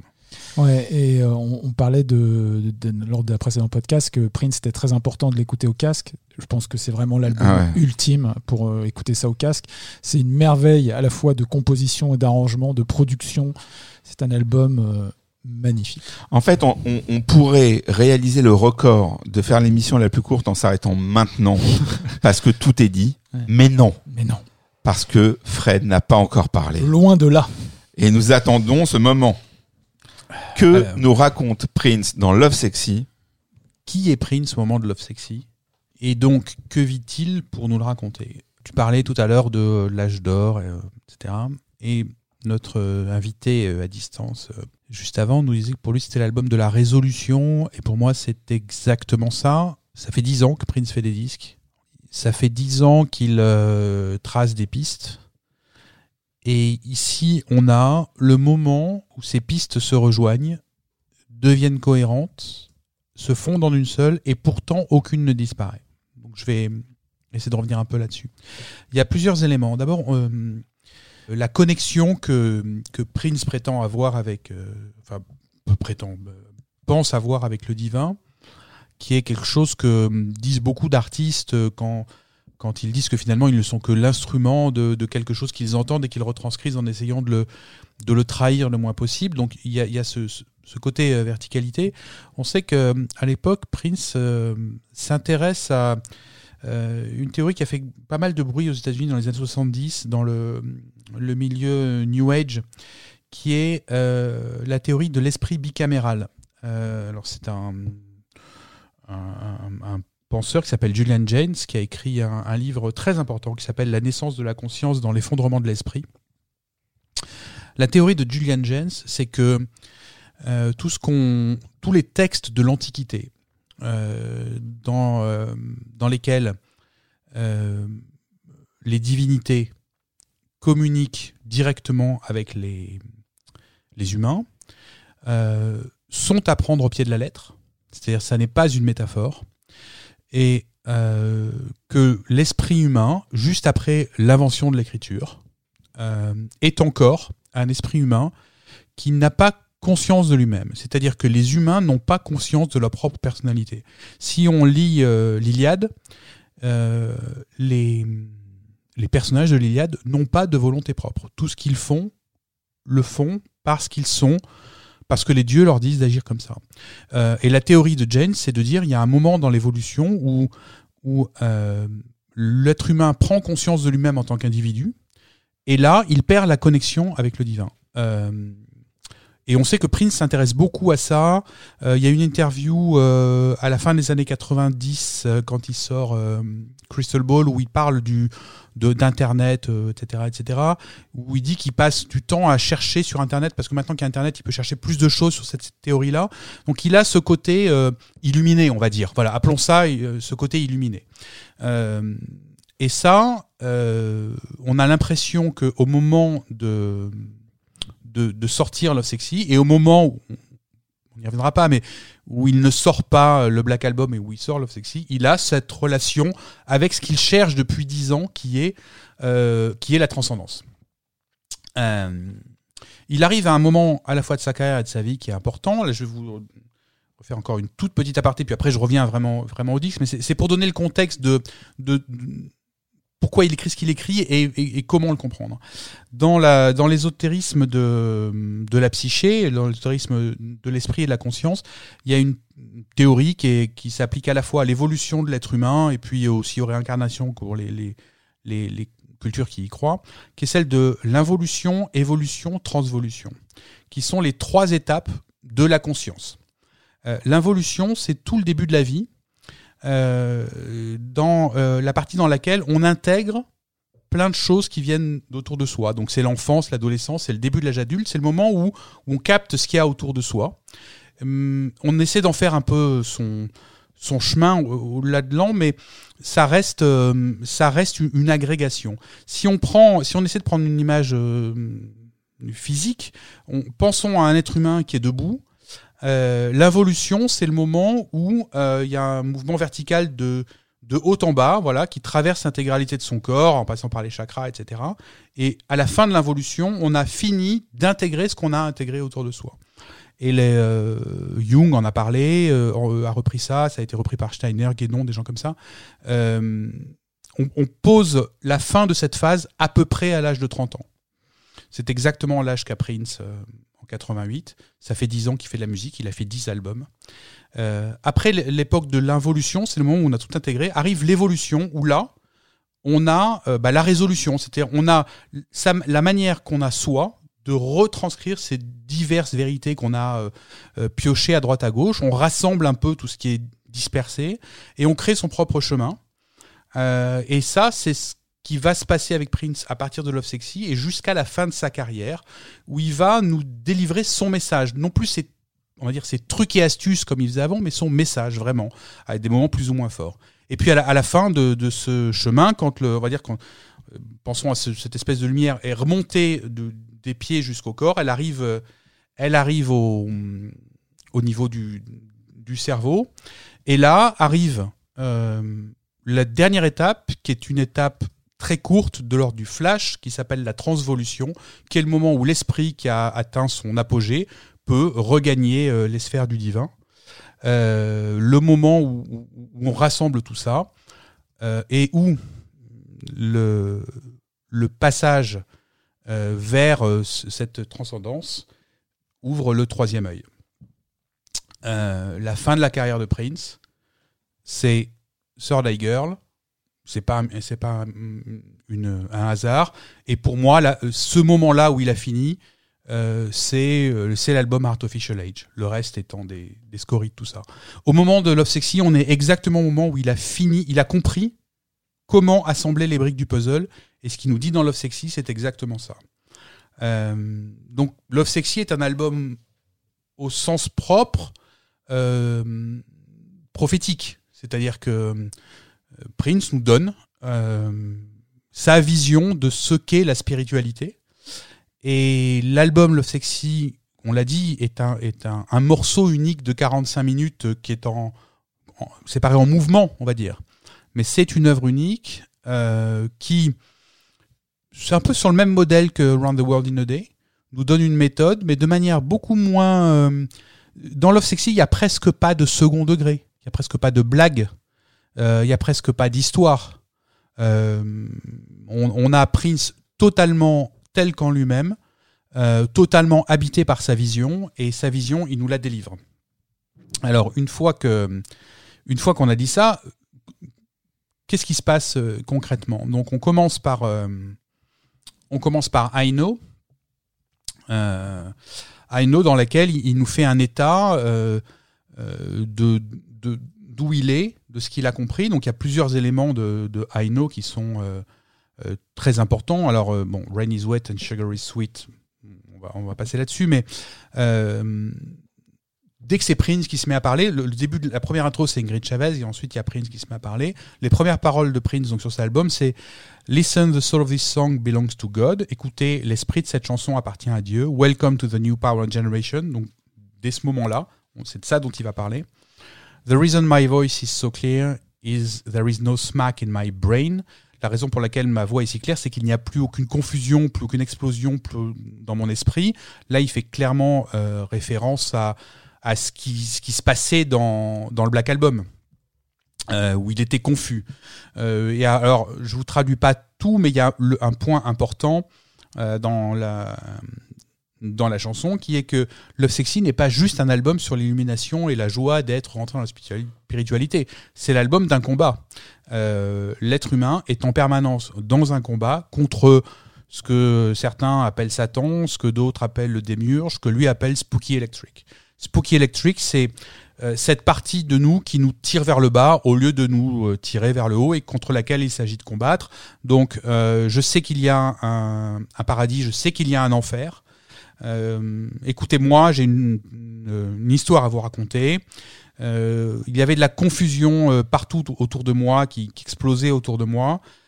C'est alors que j'ai appelé son nom et il m'a trouvé. Non, disait Spooky Electric. Donc, on va dire la tentation du diable, on va dire, gardons Spooky Electric, l'appeler pour qu'il n'aille pas vers Dieu, et pourtant il y va. Love Sexy is the one till my day is done. Love Sexy, l'amour et le sexe, et sexy, c'est-à-dire que Prince n'est pas devenu grenouille de bénitier en ayant cette illumination-là. Donc le reste de la chanson est autour de ça, autour du fait qu'il va y avoir un combat à mener contre les mauvaises tentations, pour aller vers cette aspiration. Ensuite, il passe à Alphabet Street, dans laquelle il renoue avec une de ses thématiques principales tout au long de sa carrière, qui est que faire du sexe dans la relation au spirituel. Alphabet Street, une manière dont on peut lire Alphabet Street, c'est qu'il utilise les codes classiques du flirt et de la drague et d'emmener une fille et d'aller faire un tour en voiture, mais pour l'emmener vers autre chose. Il l'emmène dans sa voiture. We're going down, down, down. Is that the only way? Going down, c'est pas aller vers le bas. Going down, c'est une métaphore de faire l'amour, enfin du sexe. Is that the only way? Donc, si c'est le seul moyen, allons-y, pour rendre ce monde, pour que ce monde cruel entende ce qu'on a à dire, mets les bonnes lettres ensemble et tu trouveras un chemin. Donc il y a un passage spirituel, et il y a quelque chose de très intéressant, ce qui est que la version longue de Alphabet Street, c'est « This is not music, this is a trip ». Donc là, il y a une clé de lecture très intéressante dans le maxi, qui est ce que je fais là, c'est pas juste des chansons, c'est on vous emmène quelque part. Donc il passe du, c'est une manière de passer du plan physique au plan spirituel. Et ça, c'est complètement confirmé par Glam Slam. Glam Slam, la chanson parle de ça. This thing we got, it's alive. Ce qu'on a, c'est vivant. It seems to transcend the physical. Ça va bien au-delà du physique. One touch and I'm satisfied. Juste un contact et je suis satisfait. Must be a dream, it's so magical. La chanson parle de ça. Et la phase B, Escape, free your mind from this rat race.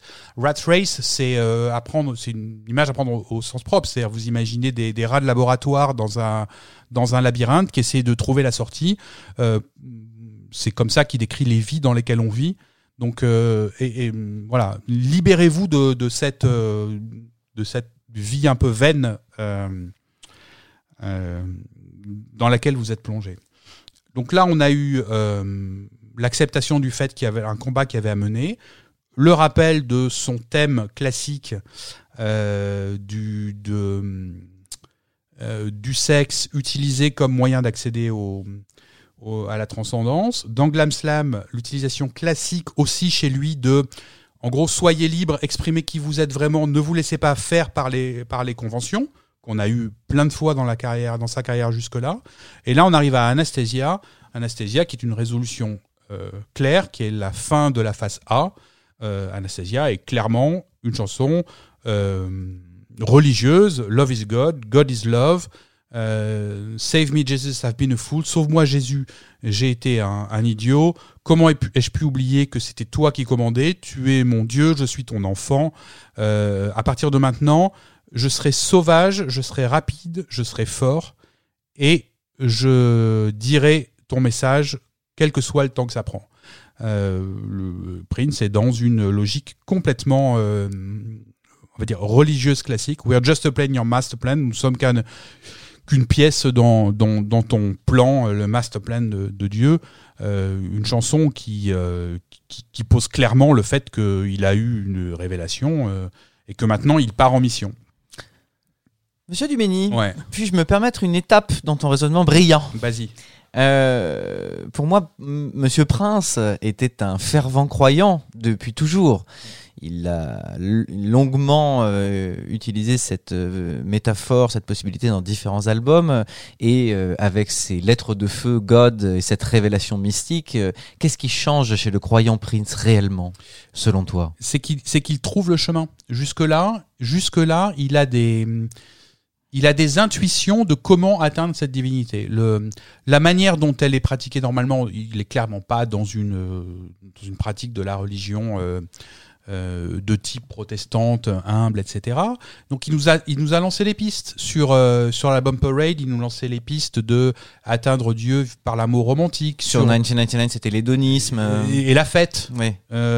Sur d'autres albums, c'est In a Peace. Donc c'est à peu près la même chose que la méditation. Donc jusque-là, il a plein de tentatives. Jusque-là, il capte à droite et à gauche quelles sont les voies pour atteindre à cette pleine réalisation. Sur Love Sexy, il fait un condensé de ça, mais qui n'est pas un méli-mélo. Donc il a sa méthode, ou en tout cas, pour lui, ça devient clair à ce moment-là. Et le morceau Anastasia dit clairement que pour lui, ça devient clair. C'est son propre catéchisme, en fait, Love Sexy. Exactement. C'était très joliment dit. Ouais, c'est exactement ça. Ce qu'on appelle une intervention brève, mais remarquablement efficace. Absolument pertinente. Et très pertinente. On arrive donc sur Danson. Là, il nous a dit qu'il partait en mission, et maintenant c'est parti. Danson est une chanson qui reprend un peu des codes de Sign of the Times, de America. C'est une chanson dans laquelle il parle du monde, où il dit que ça va pas très bien. Donc il y a plein d'allusions à la fin de la guerre froide, à la fin de la menace nucléaire, mais on n'en est pas bien sûr. Et c'est là qu'il dit « It's time for new education, the former rules don't apply ». Il est temps de nouvelle éducation, les anciennes règles ne s'appliquent pas. « We need a power structure that breeds production instead of jacks who vandalize ». On a besoin d'avancer avec une petite phrase qui est « Detroit, what's happening ». avec plusieurs niveaux de lecture de ce Detroit What's Happening.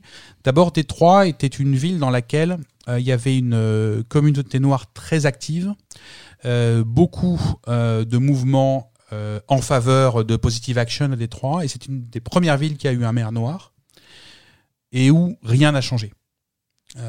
Toute cette aspiration, finalement, quand ce maire-là a été élu, rien n'a changé, c'est toujours les Noirs qui étaient pauvres et les autres qui étaient riches.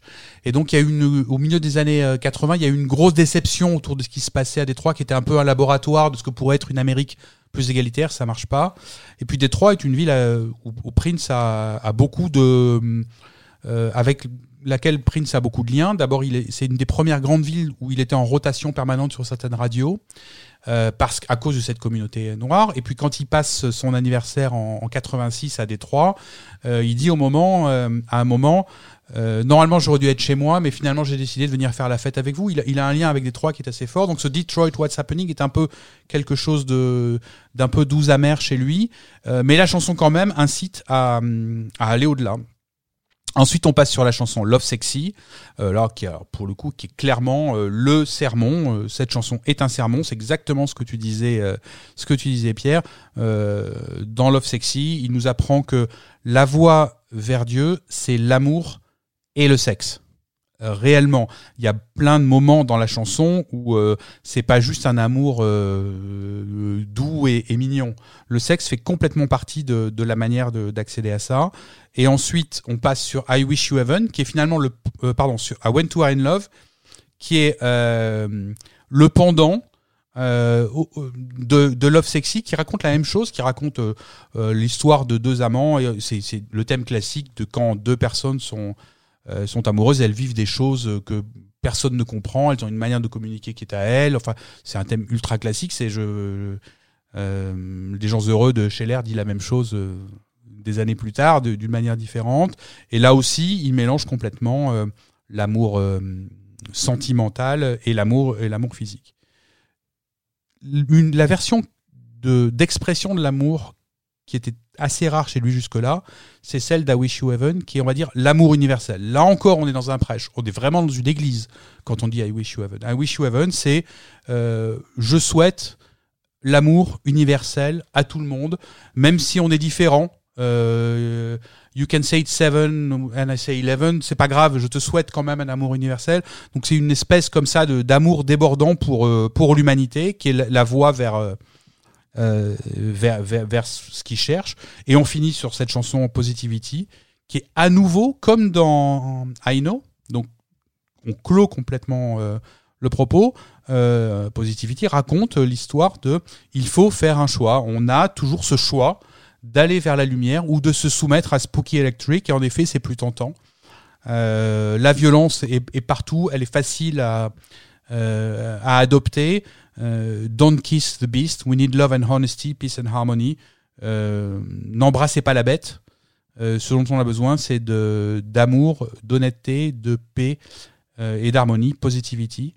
On se demande, après Love Sexy, en effet, je suis tout à fait d'accord avec l'intervention qu'il y avait jusqu'avant, on se demande ce que va faire Prince après Love Sexy. Comment il va passer à autre chose? Parce qu'il a fini tout ce que je vous raconte depuis maintenant quelques mois, qui est sa manière d'ajuster pour aller vers cette aspiration à une paix intérieure et à la transcendance. Sur Positivity, il a réellement trouvé quel était le chemin holistique, on va dire, puisqu'il ne fait plus de choix. Il ne prend plus, c'est plus comme avant, creuser la piste A ou la piste B. Il a une version totale du lien avec la divinité. Qu'est-ce qu'il va faire pendant les 20 années qui lui restent à vivre, 30 à peu près, il ne le sait pas encore, mais peut-être qu'il le sait, j'en sais rien. En tout cas, ça va être compliqué, et on va voir que en vrai, c'est compliqué. C'est compliqué parce que comment on se relève de ça quand on a 10 ans de carrière ultra rapide, on produit parce qu'on cherche, à la fois musicalement et en termes de message. Le message n'est pas très compris. Je pense que Prince, en 88, quand il voit les ventes de Love Sexy, il doit se dire « C'est compliqué quand même. Les gens, ils aiment bien danser sur mes chansons, mais ils écoutent ce que je raconte ou pas ?» Et pour être honnête, je pense que nous, autour de la table, on n'a pas écouté pendant très très longtemps ce qu'il racontait. Pratiquement jusqu'à toi. Écoute. Et voilà, comment on se relève de ça ? J'en sais rien, mais enfin si, je sais, parce que je sais ce qu'il a fait après, mais c'est pas simple. Voilà. Et effectivement, je pense que intuitivement, même si on comprend pas tout ce que tu dis, à l'écoute individuelle de l'album, je pense que c'est ce qui nous touche, c'est ce qui doit ressortir d'une certaine façon. Moi, ce que tu dis là, sur cette plénitude dans la réalisation d'un chemin d'accès à la paix, à la spiritualité, à l'amour inconditionnel, tout ce que tu veux, je pense que c'est le genre de choses qu'on reçoit à l'écoute répétée de ce disque-là. Complètement. Je pense que c'est jusque-là son album qui est le plus cohérent, le fond, la forme, le texte, la musique, l'image... je pense qu'il y a une cohérence assez folle, et surtout il n'y a quasiment pas de Prince qui fait le malin. Il n'y a pas de petites blagounettes dans des coins, il n'y a pas de tongue in cheek, il n'y a pas de... Pas du tout. Il y a une... enfin, c'est très sérieux ce qu'il fait là. Après, il désamorce rien. Il a eu, je pense que si on prend le Black Album, je pense qu'il a eu très peur en effet des sentiments qu'il lisait dans ce qu'il avait mis dans le Black Album. Je ne sais pas s'il avait intentionnellement voulu mettre ces sentiments-là, mais je pense qu'en effet, qu'en l'écoutant, il a eu peur de tomber sur Spooky Electric. Et là, en effet, il y a aucune coquetterie. Et alors, cette Susanna Melvoin dont il était quand même visiblement fou amoureux, et ils avaient envisagé le mariage et ça s'est pas fait et ça s'est terminé difficilement. Il a eu des sentiments difficiles vis-à-vis de cette rupture. Finalement, l'enseignement de l'amour inconditionnel arrive quand même après cette déception. Je pense que sur ces 10 années-là, c'est quelqu'un qui allait très très vite. Mm. Et quand nous, on met des années à se remettre d'un chagrin d'amour, il mettait peut-être quelques mois, lui. Mm-hmm. Merci Fred. C'était drôlement bien. Hein. Ouais. Tu nous as laissé sans voix. Comme le titre avant. C'est un bon album. Hein. On va s'écouter une petite phase B encore. Snare drum pounds on the 2 and 4. All the party people get on the floor. All the party people get on the floor.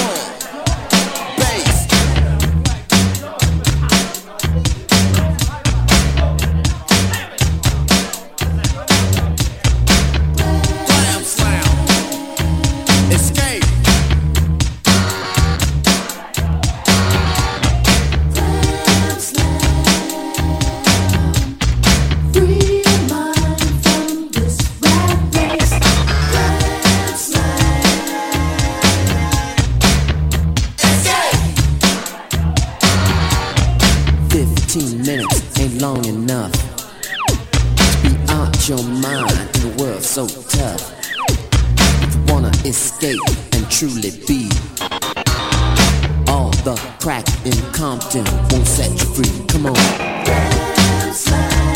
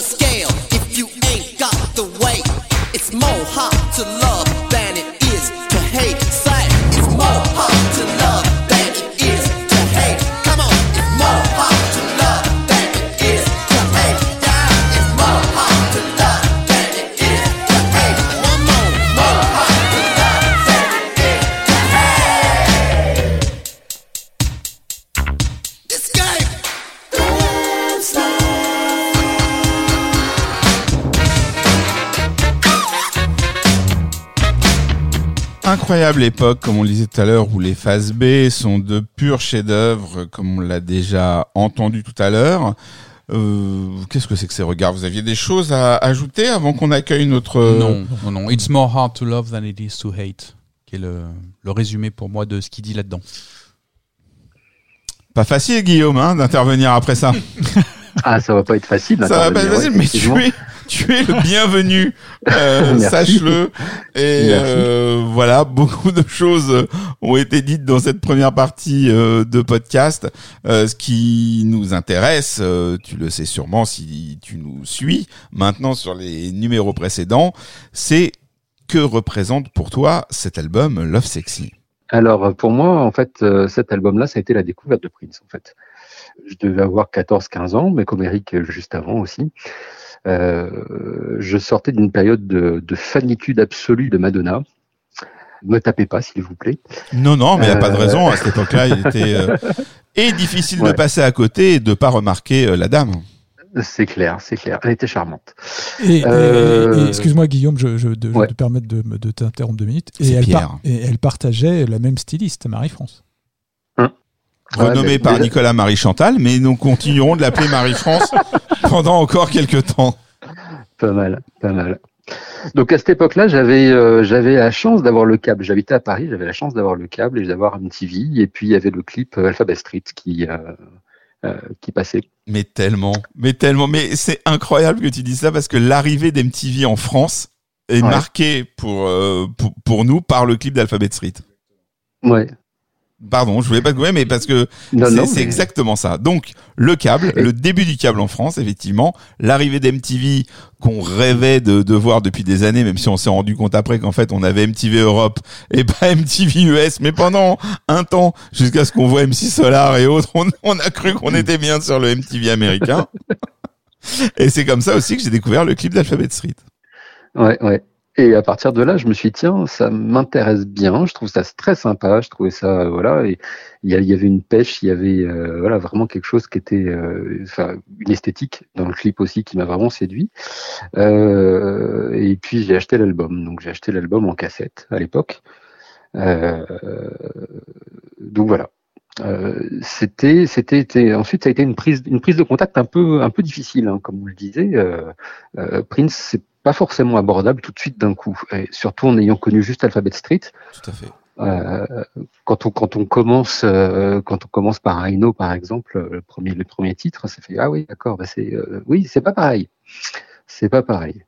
Donc voilà. Donc première écoute compliquée, mais en même temps super attirée parce que il y a une espèce de mysticisme qui sort de ce truc-là.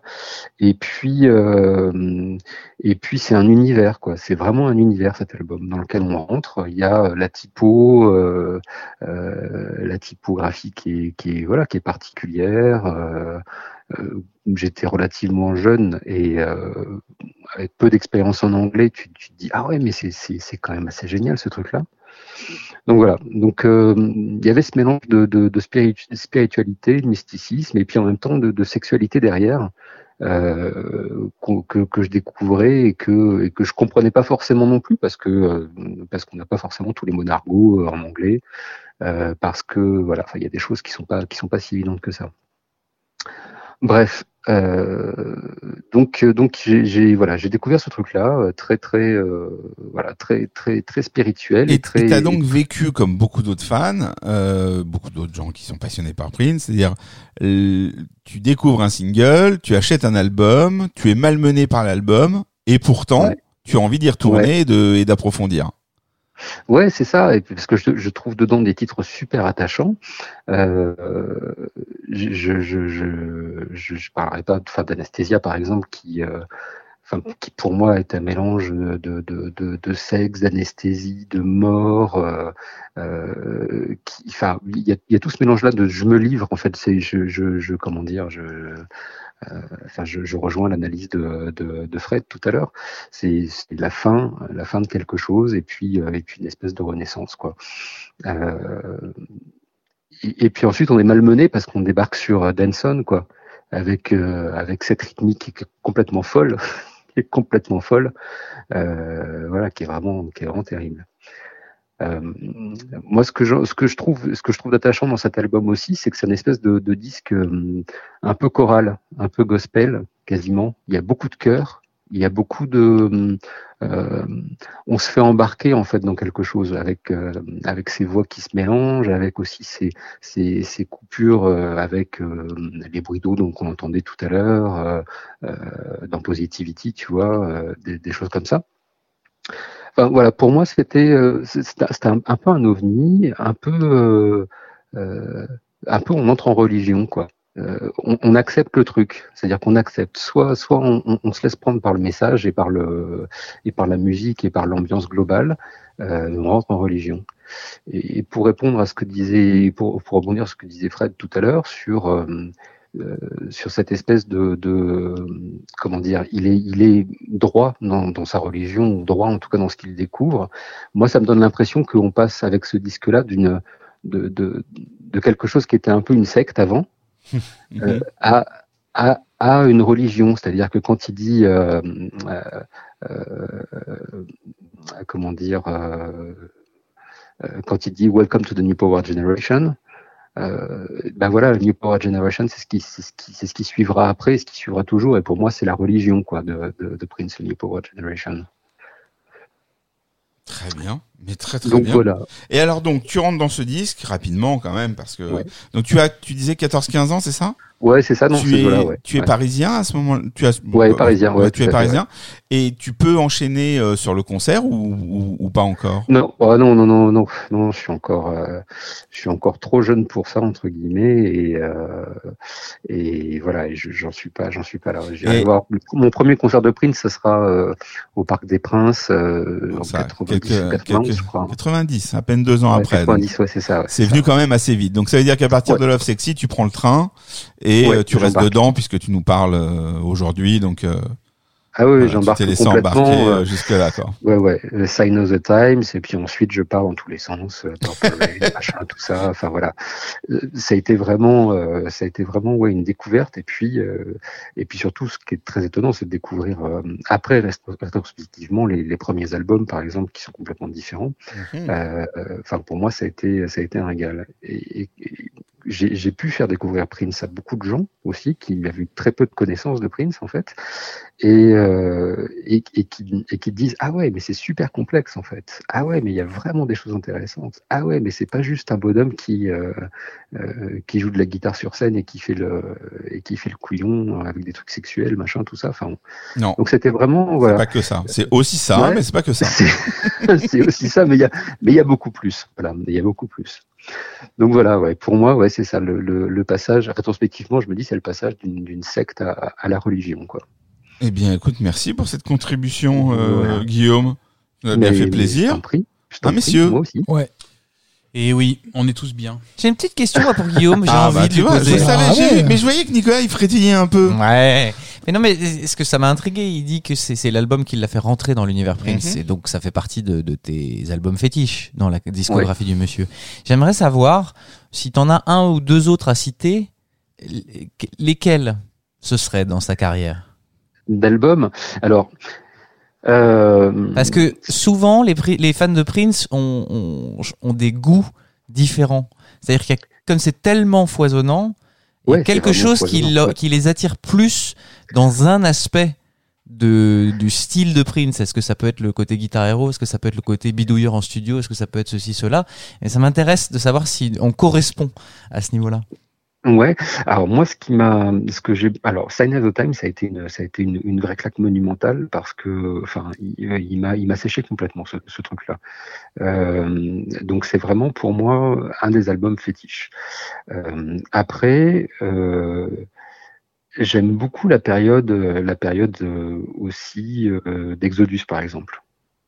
Exodus, pour moi, c'est un espèce d'ovni, mais qui me fait groover, qui me fait bouger complètement. Donc, et puis ces deux premiers albums de Prince sont pour moi aussi magnifiques. Donc je reste quand même très éclectique. Je suis pas trop sur le côté forcément très rock ou très guitar hero. J'aime plutôt l'ambiance de le côté d'emprise de chef d'orchestre, pilote de son ensemble, et avec son ensemble qui suit. Il orchestre tout, quoi. Et voilà, c'est ce côté-là que j'aime bien. Et ces deux premiers albums, forcément, le premier album, quand il fait tous les instruments dessus, tout ça, c'est lui, et c'est lui, et en plus avec les moyens de l'époque, c'est terrible, quoi, d'avoir réussi à faire aussi bien. Ouais, il est un peu déçu. Il aurait voulu que tu dises que ta claque d'après c'était Choubidou dans New Power Soul. C'était un peu ce qu'il attendait. Et là, je le sens un peu. Mais qu'est-ce que t'as avec Choubidou? Note pour plus tard. Si vous voulez faire plaisir à Nicolas, faut lui dire que vous adorez Choubidou. Oui, mais je vous en ai pas parlé. En fait, j'aime beaucoup Choubidou. Choubidou, elle mérite d'exister. C'est-à-dire que moi, un artiste qui met un titre dans un album qui s'appelle Choubidou, c'est forcément fantastique. Il faudra qu'on fasse quelque chose de toute façon autour des albums de NPG, parce que je suis d'accord avec toi, Exodus c'est un disque magistral, oublié de par sa sortie presque invisible, et son nombre de titres noyés dans les interludes, intermèdes et tout ça. Les interludes, c'est ça. Mais c'est quand même un très très grand disque. On fait pas que les albums de Prince, alors on fait aussi. On va faire aussi cela, bah oui, parce que on va quand même pas se quitter à la fin de la discographie. On a encore plein de choses à faire. On va pas les abandonner. Moi, j'ai perdu personnellement, mais oui. Nous sommes pris une mission, messieurs. Mais vous avez des week-ends quand même à occuper. Non. Après, on reprend tout depuis le début, mais chanson par chanson. Ouais, une chanson par épisode. Après, on reprend tout depuis le début, mais sans les erreurs. On corrige. Non, on va faire ça. On va aller, on va voir où ce chemin nous mène. Parce que pour nous aussi, il est très éclairant et en tout cas. C'est un vraiment beau chemin en tout cas. Et moi je me régale, quoi. Je me régale, les gars. Merci. Ben pareil. Hein. Merci. Comme je le dis à chaque fois, je découvre au même moment que vous et c'est toujours fascinant. Et bon voilà, on va voir ce que cette deuxième saison qui arrive bientôt va nous réserver, puisqu'on va rentrer dans des disques qui s'éloignent de cet âge d'or, et même si ça nous questionne beaucoup dans nos moments off, je suis certain qu'on va réussir à trouver plein de choses passionnantes à raconter autour de ces années-là. En tout cas, là on va enchaîner avec on va enchaîner avec Nicolas évidemment, et ensuite nous allons parler de la tournée. Et croyez-moi, ce n'est pas rien. Merci. Oh non. Ouais. Salut à tous, vous claque une bise. Bye. Salut. Wow.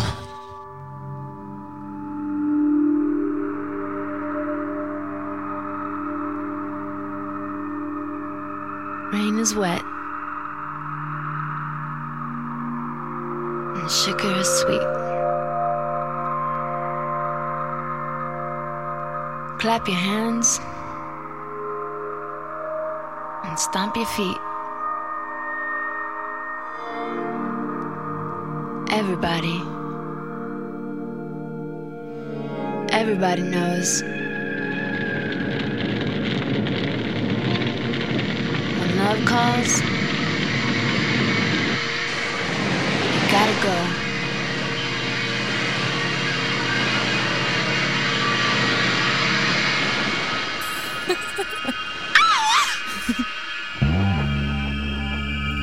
Welcome to the New Power Generation. The reason why my voice is so clear is there's no smack in my brain. How you do the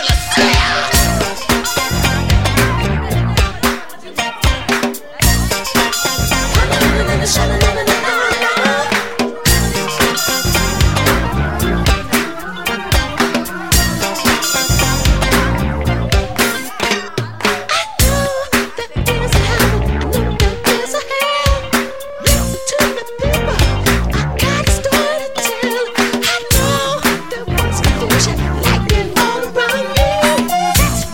Cold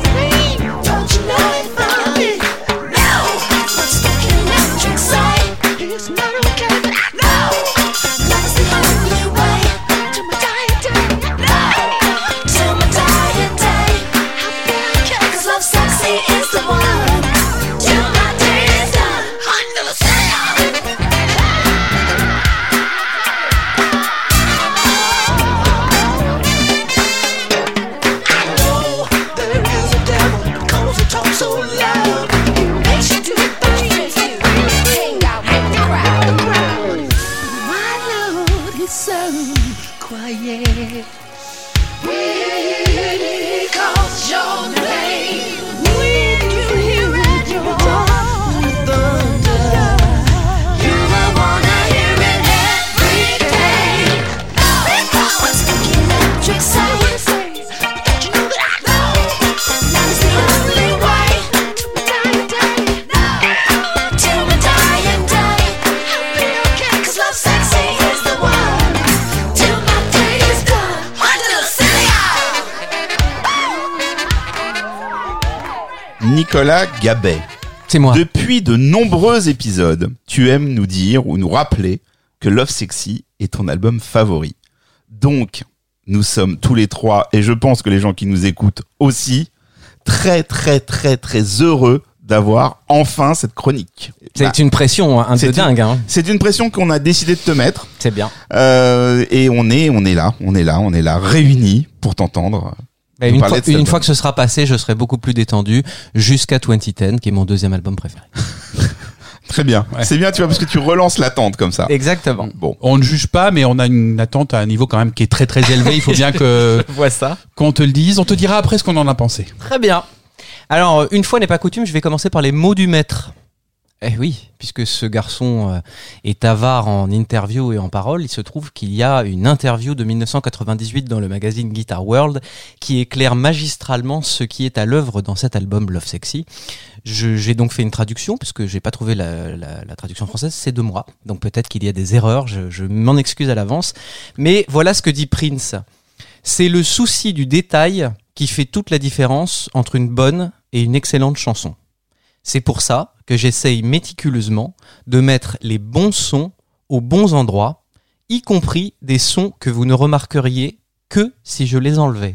Alors, pour illustrer ça, on va rentrer dans le vif du sujet et je pense que vous savez, moi je ne savais pas, au cours de mes recherches, il y a un message caché dans l'intro de I Know. Il faut vraiment tendre l'oreille pour l'entendre, je vais vous le passer. Welcome to the New Power Generation. The reason why my voice is so clear is there's no smack in my brain. Alors qu'est-ce qui se passe là ? Qu'est-ce qu'il dit ?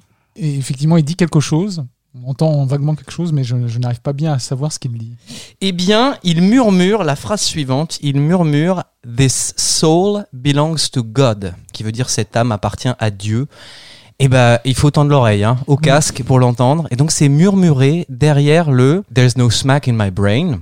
Donc, on le réécoute. Ça fait partie des petits messages cachés de cet album. Welcome to the New Power Generation.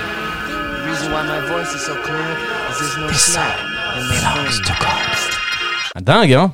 Ben moi, je ne le savais pas. Ah, donc cet album regorge de petits détails de prod et de messages en tout genre. C'est ce qui permet à Prince de développer sa philosophie musicale. Dans la même interview, il dit la chose suivante. Parfois, j'entends une mélodie dans ma tête et on dirait la première couleur d'un tableau. Au fur et à mesure que j'ajoute des sons, la chanson se construit. Il faut juste que j'essaye de rester fidèle à cette première couleur, comme des parents qui font advenir la personnalité de leurs enfants. C'est pourquoi créer de la musique, c'est vraiment comme donner naissance. Quand j'écris un arrangement, j'imagine toujours une personne aveugle qui écoute la chanson. Je choisis des accords, des sons et des instruments de percussion qui m'aident à clarifier le feeling de la chanson pour cette personne aveugle. Un accord qui évoque la morphologie d'une personne, un type de couleur, le décor dont je parle. Certains accords suggèrent un homme, certains accords suggèrent une femme, certains sons d'ambiance suggèrent l'unité, d'autres la solitude.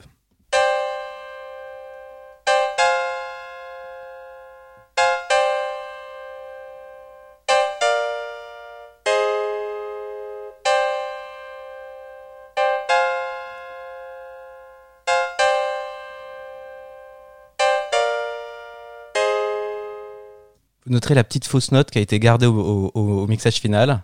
Vous l'avez entendue ou pas ? Elle est minime, mais c'est sur le dernier accord. Là.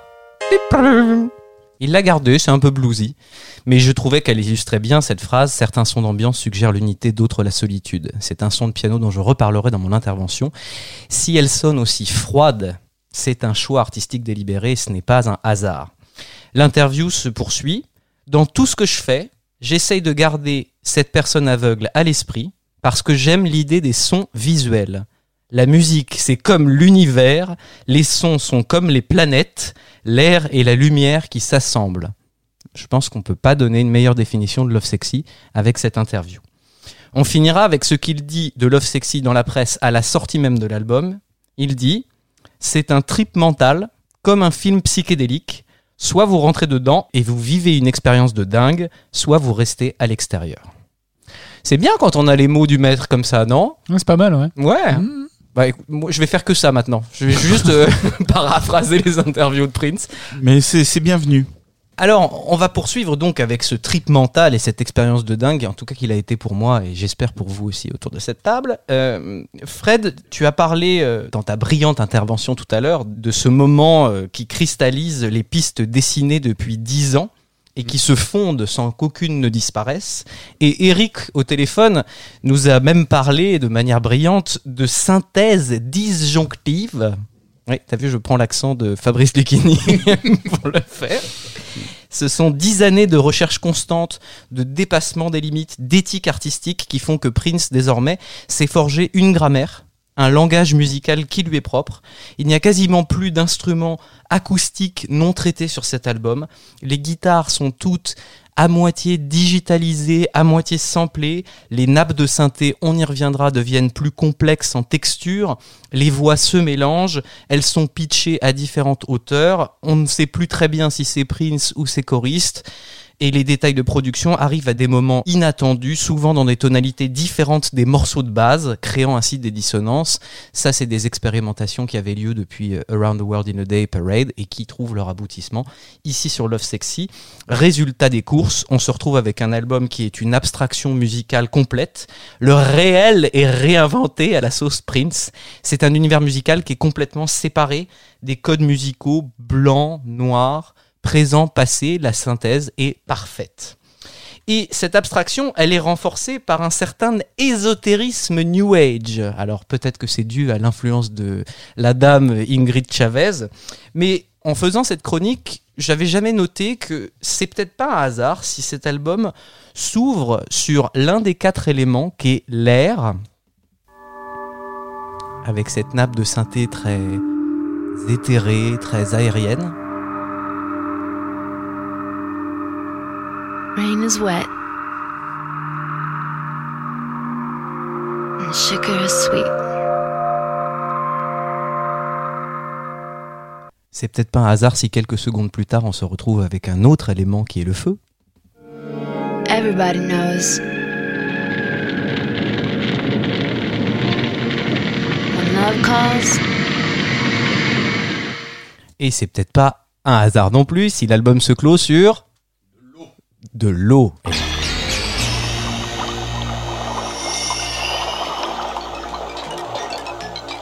Avec cette nappe de synthé liquide, amniotique, purificatrice.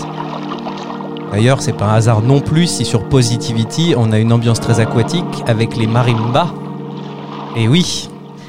Et entre ces 3 éléments d'ouverture et de conclusion, qu'est-ce qu'il y a ? Il y a un élément manquant. La terre. Et il y a la terre. Et donc, ça colle tout à fait avec ce que tu as dit, Fred, sur ce voyage mystique qu'est cet album, puisqu'effectivement, il y a un parcours spirituel qui se fait sur la terre pour aboutir au paradis, à cette conscience d'âme qui devient éthérée. Et donc, c'est pour ça que Love Sexy est un album qui, pour moi, avait absolument besoin d'être une continuité et dont les morceaux ne peuvent pas se séparer. C'est parce que ce voyage sur Terre, il a un ordre très précis. Il va commencer avec l'instrument d'ancrage au sol par excellence qui est, messieurs... La batterie. Ah, rappelle-toi ce qu'on a dit sur Crystal Ball. Ah merde. C'est la basse. La basse, c'est l'instrument qui parle le plus aux tripes. Aïe, donc aïe, évidemment... Aïe. On ouvre après... Shame on me. Après l'air et le feu, on ouvre sur ça. Voilà. Le voyage terrien commence avec ça. Et ce voyage terrien, il va de cette intro à la basse jusqu'à l'éther de I Wish You Heaven. I wish you heaven.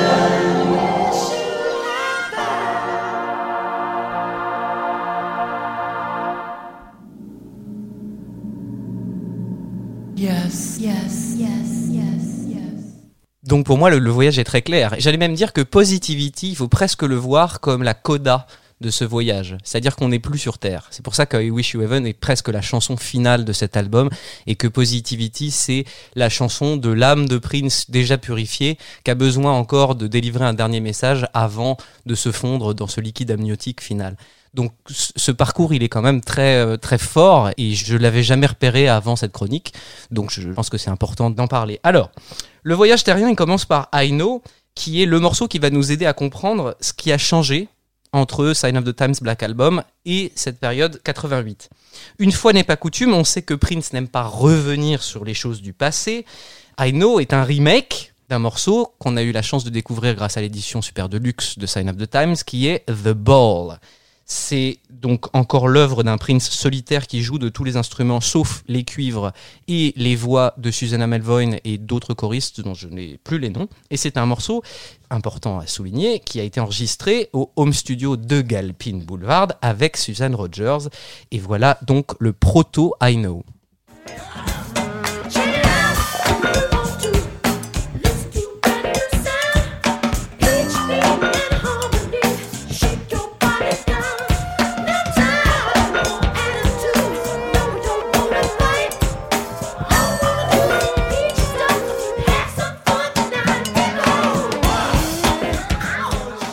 Je n'avais jamais entendu ça sur Love Sexy, c'était une révélation. Sur The Ball, il y a un instrument bizarre qui fait...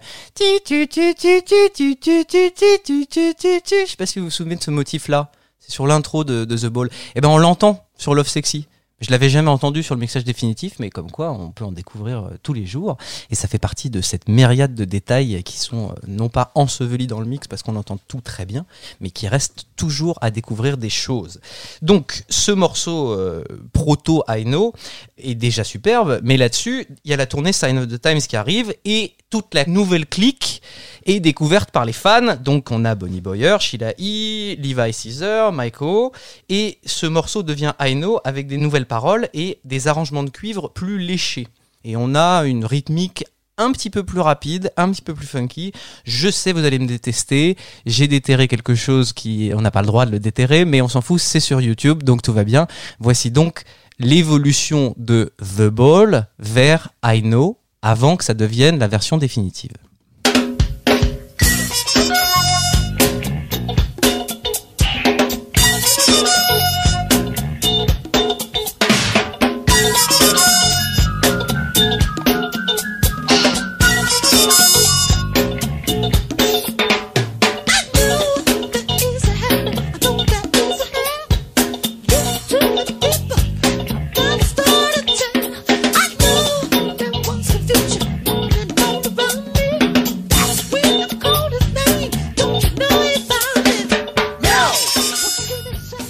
Donc là, on sent qu'il y a une nouvelle énergie collective qui arrive dans le travail de Prince, qui n'avait plus cours depuis Crystal Ball, puisqu'on était arrivé à la conclusion que Prince avait envie de reprendre les commandes.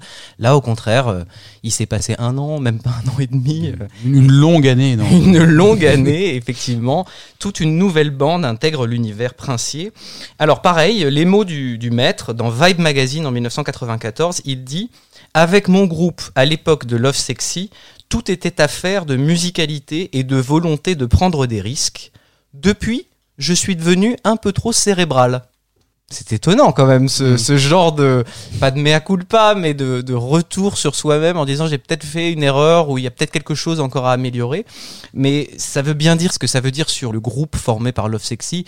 Il avait retrouvé une unité, une harmonie de communication presque télépathique avec des nouveaux musiciens. Donc on a évidemment l'arrivée de cette claviériste organiste à la voix de tigresse qui est Bonnie Boyer, qui a fait des merveilles dans les lives. On s'en écoute un petit bout.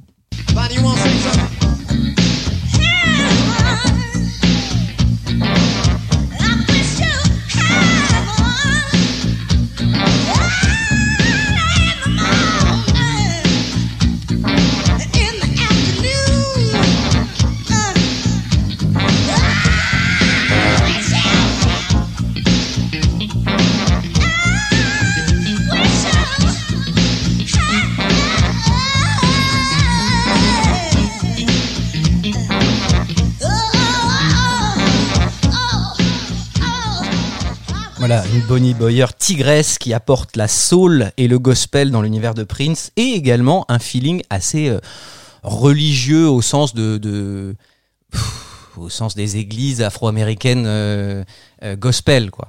On a évidemment la batteuse et percussionniste Sheila E. qui apporte sa maîtrise de la polyrythmie, et donc on se retrouve avec des grooves un petit peu moins droits que sur Sign of the Times ou le Black Album, et l'influence des percussions latines, comme avec cette sublime démonstration qui est la base de Dance On.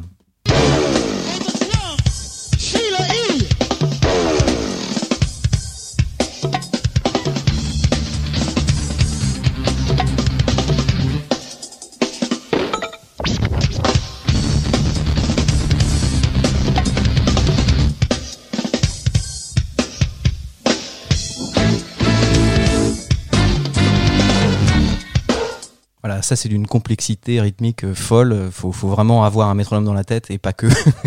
Faut être habitué à compter plusieurs temps, plusieurs tempos simultanés dans sa tête. C'est pas donné à tout le monde. Et même si parfois Sheila E. en concert, elle est pas totalement droite sur le tempo, c'est pas très grave parce qu'il y a un feeling qui est assez dingue et qui apporte une liberté dans le jeu.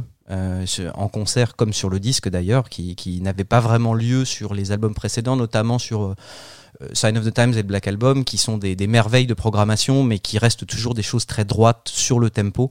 Donc là, ça vit, ça bouge un peu, et on sent l'effervescence d'un groupe qui s'aime et qui adore jouer ensemble. Il y a les pros Michael et Levi qui sont là également depuis la tournée Sign of the Times. Alors j'ai pas des masses de trucs à raconter parce que eux, c'est plus les pros du groupe, c'est pas des musiciens qui apportent quelque chose de fou, même si ils sont très forts dans leur domaine, hein, je dis pas le contraire, mais on sent qu'ils sont là pour exécuter les parties que Prince avait envie d'exécuter, plutôt que des gens qui apportent quelque chose que Prince ne sait pas faire ou c'est pas son domaine de prédilection. Et je pense pas que tu l'aies dit, Pierre, mais si tu l'as dit, je m'en excuse, mais la petite anecdote sympa, c'est que Levi Caesar, au départ, est un guitariste, et que Prince avait déjà engagé Michael à la place de guitariste, et qu'il a donc fallu que Levi Caesar prenne la place de bassiste pour se faire engager dans le groupe. Il aura sa revanche quelques années plus tard. Exactement. Encore un cliffhanger. Quant à Ingrid Chavez, elle ne fait pas vraiment partie du groupe, mais c'est l'esprit enfantin de cet album. Alors, elle a une grosse influence sur l'album apparemment. Il y a des conférences où Kat dit que sans Ingrid Chavez, Love Sexy n'aurait pas pu avoir lieu, en tout cas pas dans cette forme-là, et qu'il y a énormément de chansons qui reprennent des conversations que Prince et elle ont eues, qu'il y a même des techniques musicales qui étaient communes aux deux. Il paraît que Ingrid Chavez, même si on ne sait pas grand-chose d'elle ni de son style, on sait qu'elle était fascinée aussi par les effets sonores non conventionnels, sur les guitares, les voix passées à l'envers. La seule chose qu'on sait, c'est que Prince a réalisé un album avec elle qui est May 19, 1992, qui est sorti donc en 92, si je ne m'abuse. Non, 91 justement, c'est la... Ah ben voilà, tu vois, merci de le préciser. Et donc c'est un album sur lequel elle récite sa poésie avec Prince au synthé derrière, et il y a également la participation de Levi Caesar. Sur son intérêt pour le son, on a quand même, si je ne me trompe pas, on a quand même le Justify My Love qui en dit un peu de la manière de travailler le son. C'est une chanson qui est assez... quand elle sort, bah, pas par elle, mais c'est une chanson qui sonne moderne quand même, non ? Justify my love, to justify my love, wanting, to justify, waiting, to justify my love, praying, to justify.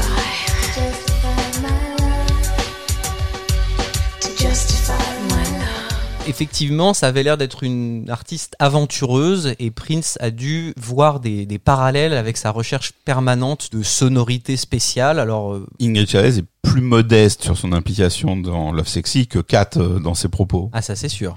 Voilà. Effectivement. Tout le monde d'ailleurs a regardé l'interview exclusive que nous avons fait d'Ingrid Chavez, et qui nous parle de toutes ces années-là. Et elle est très humble. Elle est assez humble. C'est vrai. Et donc voici ce que Ingrid Chavez a fait avec Prince en 1991. I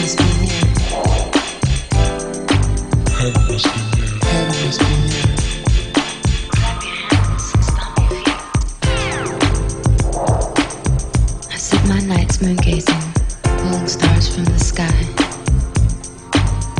and building my dreams upon their very light. I am a dweller among the clouds.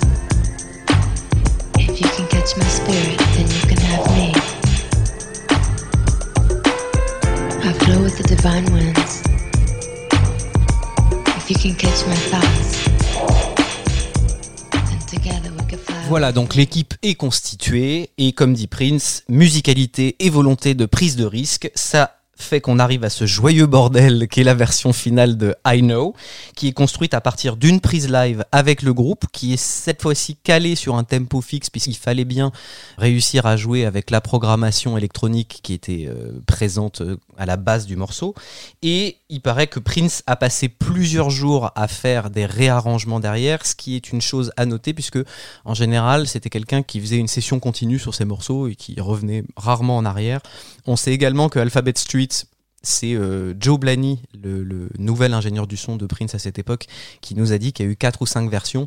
C'est quand même un fait notable par rapport à la vitesse de production des opus précédents.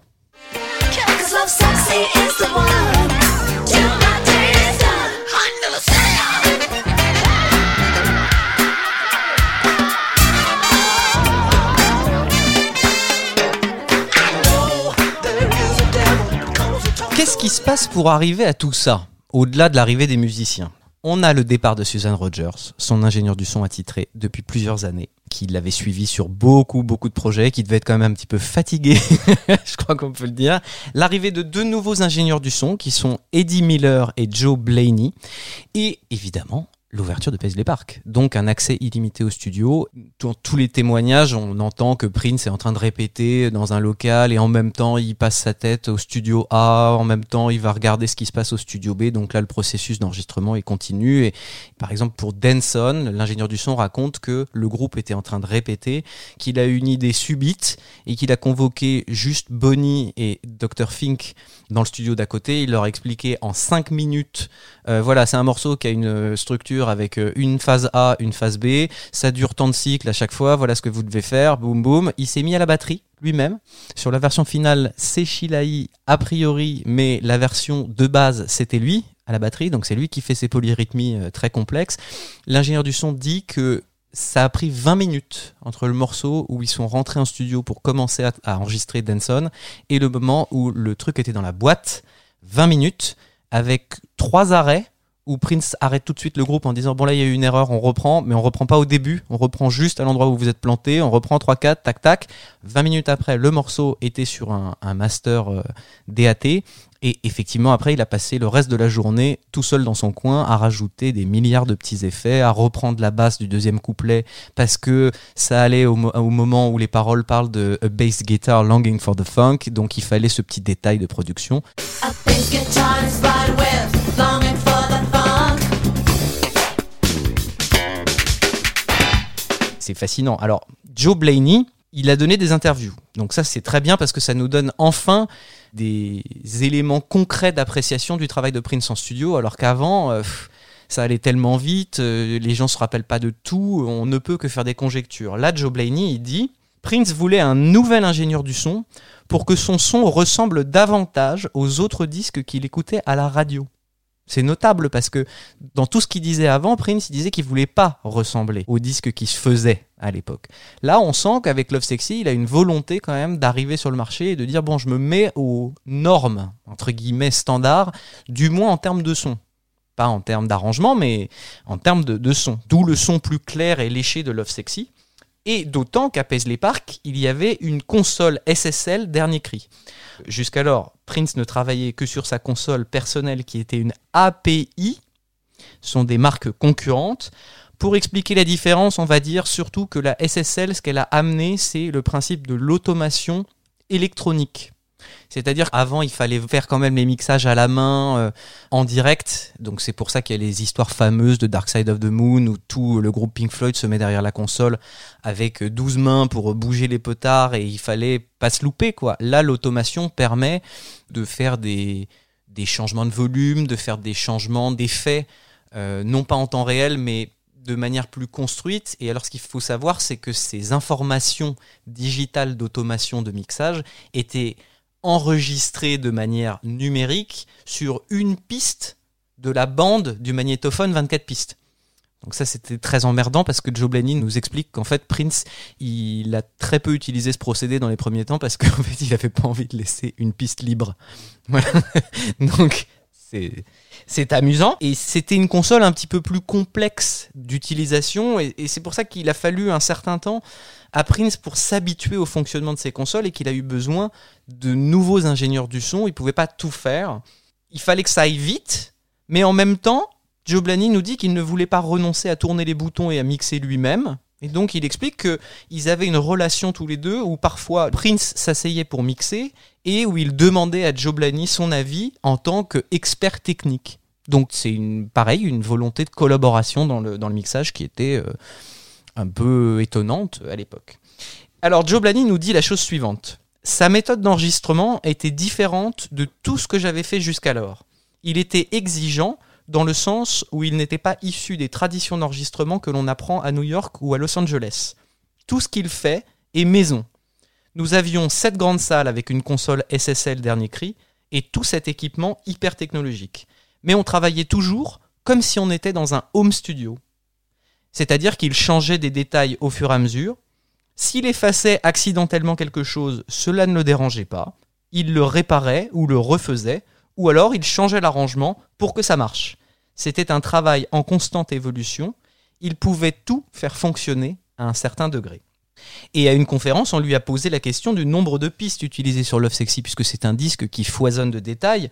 Puisque la console SSL permet d'avoir plus que 24 pistes en couplant 2 magnétophones 24 pistes ensemble grâce à un microprocesseur dédié, on lui a demandé alors qu'est-ce qui a changé à ce moment-là.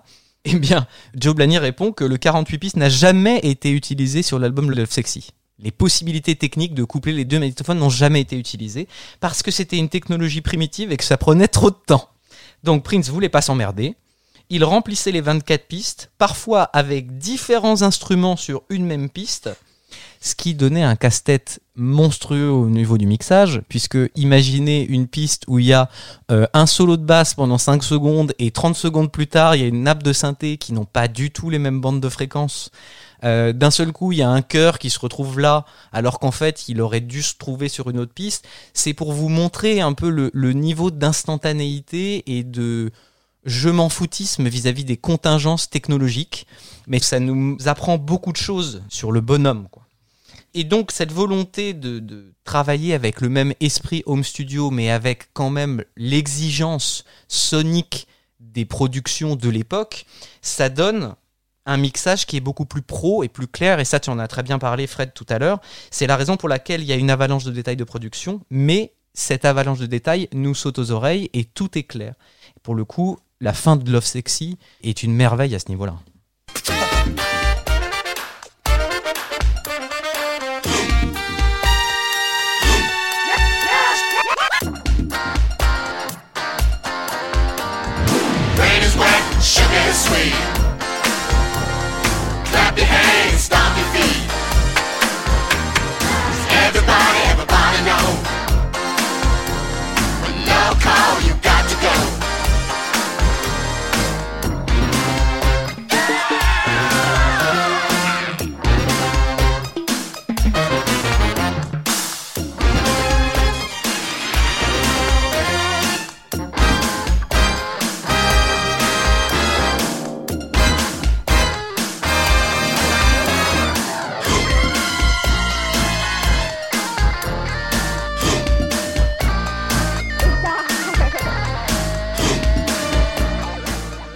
Alors je voulais laisser jusque là parce que vous l'avez entendu, mais on a le retour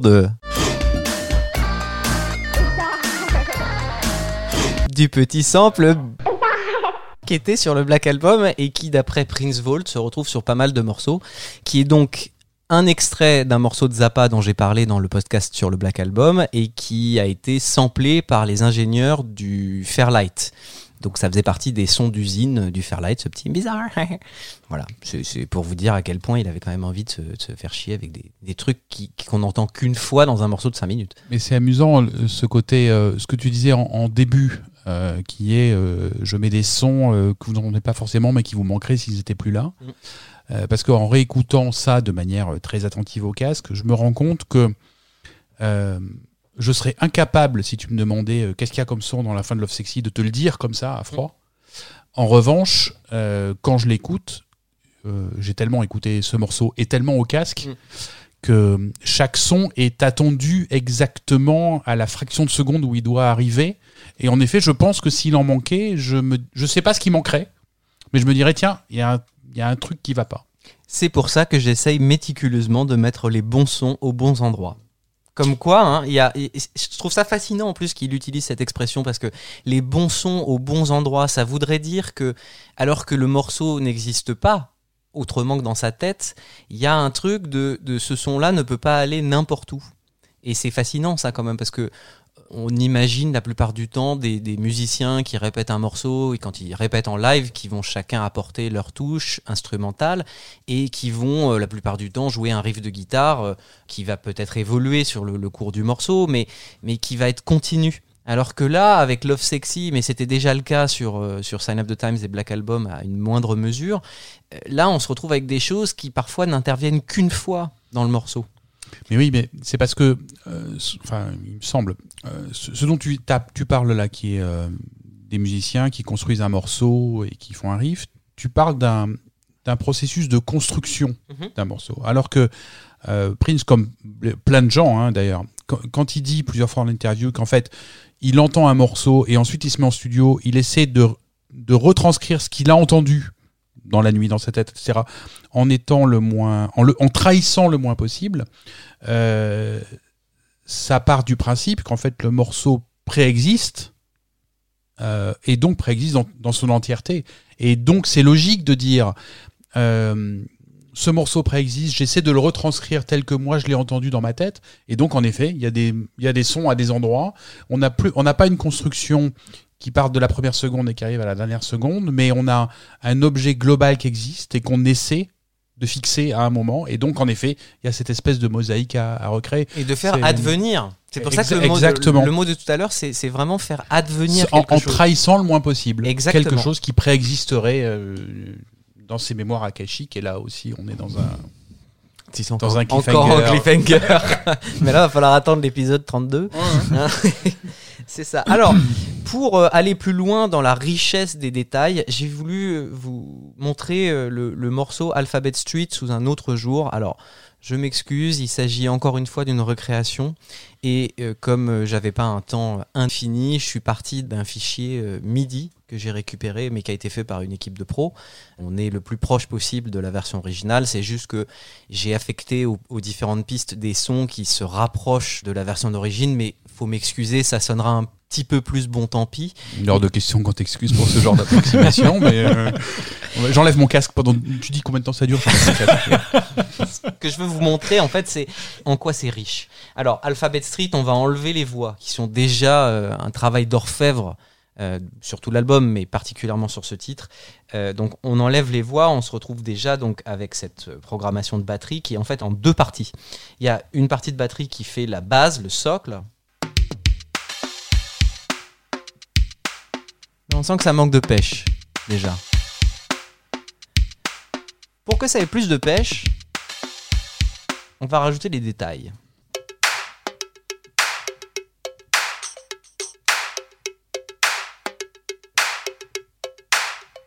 Je vous les remets séparément. La première piste qui est la base.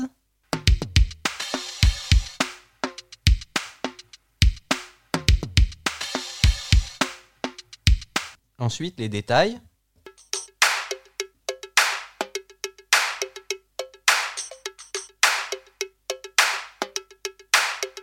Et les deux ensemble.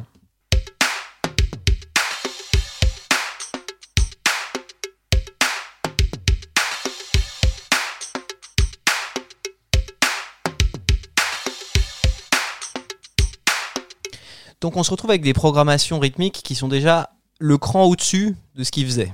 ce qui était déjà phénoménal, hein, puisqu'on se souvient, puisque vous avez suivi tous les épisodes précédents, chers auditeurs, on se souvient de la maîtrise absolue qu'il avait de la Lindrum et qu'il customisait les sons d'usine de la Lindrum en faisant passer chaque piste à travers des pédales de guitare, de distorsion, de phaser pour se construire un son bien à lui. Là, il se retrouve avec une nouvelle machine qui est a priori la Akai MPC 60, qui est une boîte à rythme qui a été beaucoup utilisée dans le milieu du hip-hop, qui était un petit peu plus dernier cri que la Lindrum, pour la simple bonne raison que c'était une boîte à rythme avec des samples digitaux et non pas analogiques, puisqu'on le rappelle, la Lindrum, c'était des sons qui avaient été enregistrés avec des vrais batteurs, qui étaient un petit peu... altéré, puisqu'il n'y avait pas des capacités mémorielles dans cet appareil monstrueuse, mais là voilà, là on se retrouve avec quelque chose qui a un peu évolué, puisque là on est sur des sons plus de synthèse. Donc ça participe de l'abstraction générale de cet album et ça permet à Prince de faire des choses plus complexes avec plus de timbres, plus de variétés. Là on se retrouve avec différents types de tambourins et ça explique aussi pourquoi, je veux dire, là par exemple il y a deux pistes en même temps. Ça veut pas dire qu'il y avait que deux pistes sur ce qu'il a fait lui, mais on aurait du mal à faire tout d'un seul coup. Donc probablement que les rythmiques sur Love Sexy en fait sont moins réalisées d'une traite. Il y a une base et puis petit à petit au cours de la construction du morceau on se retrouve avec des détails qui arrivent petit à petit pour coller aussi aux détails de production et d'arrangement en fonction de certains moments, parce que là je vais pas vous faire tout écouter, mais si on écoutait tout le morceau on verrait que la piste de détail elle n'arrête pas de changer, évidemment. Donc les nouveaux stock sounds de la MP60, et on a également la prééminence d'un synthétiseur digital qui arrive sur cet album, qui est le Roland D50. Alors, je vous avais expliqué que Prince aimait beaucoup les synthés analogiques jusqu'à présent parce que il y a des boutons assez faciles d'accès et qu'on peut manipuler la texture du son de manière sensuelle, tactile, alors que les synthétiseurs digitaux sont des usines à gaz à programmer et que, en fait, la plupart du temps, on utilise les sons d'usine ou alors on passe 9 mois à essayer de rentrer dans la mémoire de l'appareil et ça ne correspond pas du tout à son processus, évidemment.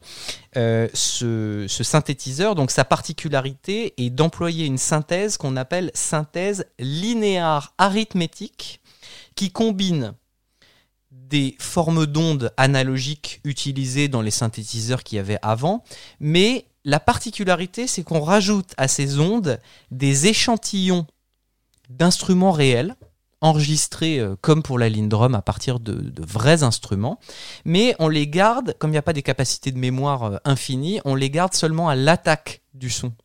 Donc c'est pour ça qu'on avait un réalisme un petit peu plus grand que les vagues émulations d'instruments acoustiques qu'il y avait sur les synthés analogiques précédents, parce que on se retrouve avec des sons synthétiques, mais on sait que le cerveau humain est capable d'associer un instrument réel à un son dont l'attaque est reconnaissable. Donc par exemple, un pizzicato de cordes, si pendant une fraction de seconde, vous avez l'attaque de l'archet de l'instrument réel, alors que tout le reste du son est un son non naturel, votre cerveau va faire une espèce de synthèse et dire « Tiens, c'est marrant, ça ressemble plus à un vrai son qu'un son créé de toutes pièces ». Donc c'était la révolution de ce genre de synthétiseur et on ne dira jamais assez merci à Eric Persing, qui est une légende vivante dans le monde du synthé, qui a créé les plus célèbres presets de ce synthé qu'on retrouve dans tout Love Sexy. Alors je vais vous en faire écouter quelques-uns. On a le Digital Native Dance.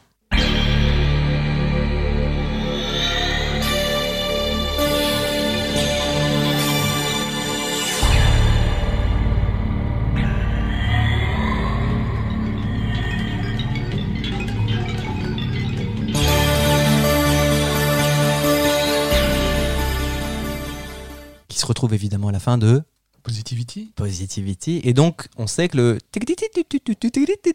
En fait, ça faisait partie du son d'usine. C'est juste quand vous laissez le doigt appuyer longtemps sur la même touche, au bout d'un moment, il y a ce truc-là qui se déclenche. Mais au bout de 5 ou 6 secondes, c'est-à-dire le raffinement de la programmation de ce synthé. On a également le preset Soundtrack.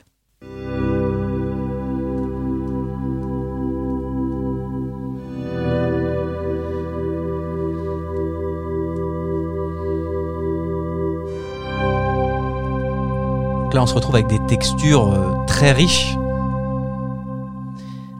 Et on a ce son assez caractéristique de cette époque en ce qui concerne le piano, qui est un instrument très difficile à émuler dans un synthétiseur, qui est le son piano 50.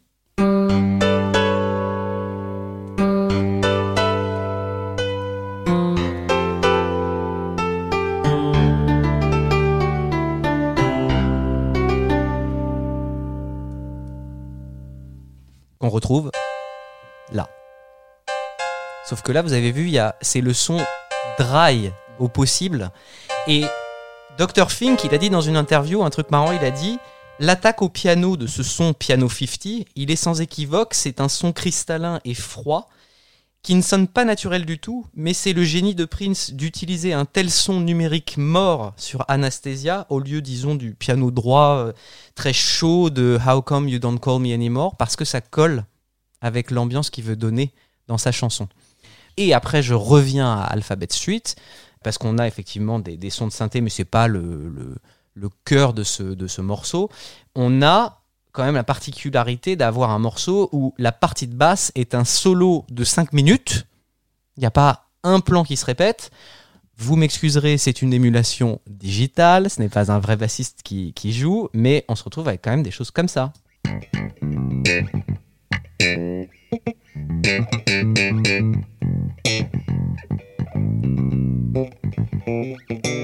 C'est comme ça pendant 5 minutes.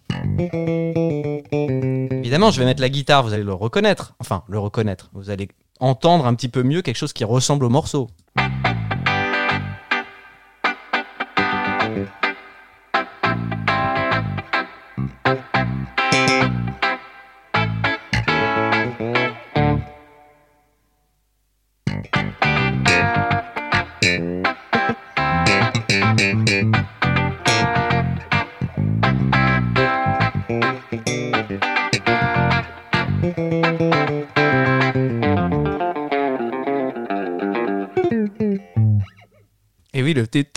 C'est le moment où il y a l'espèce de break de voiture.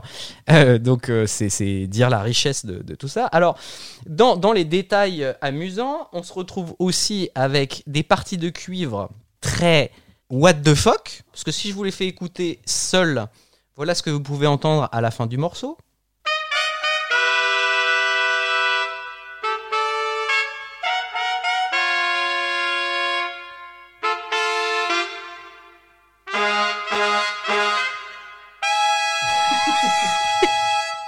Non. Si. Vraiment. Bah, regarde, je te mets la guitare.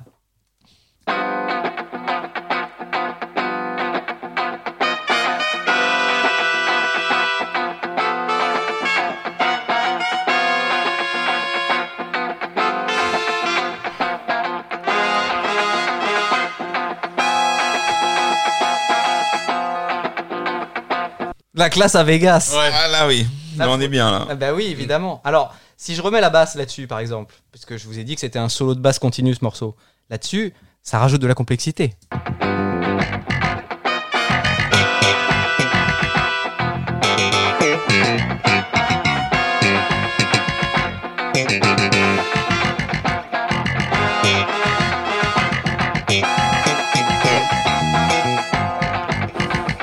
Alors maintenant, on va s'amuser quand même, on va remettre un petit peu tout pour que vous l'entendiez sur le même passage.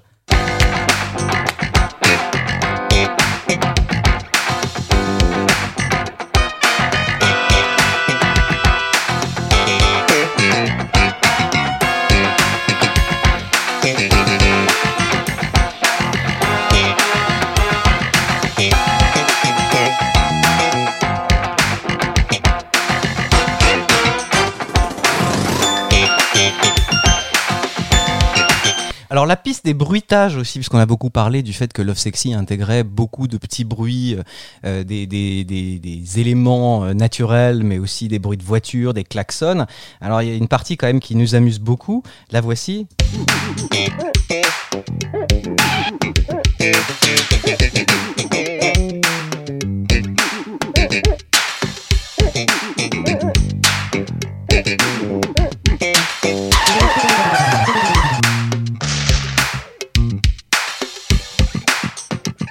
Évidemment, quand on écoute ça avec le reste, ça passe un petit peu à l'arrière-plan. Mais c'est pour vous dire du coup que tous les bruits de dérapage sur la route sont samplés, utilisés comme des figures rythmiques.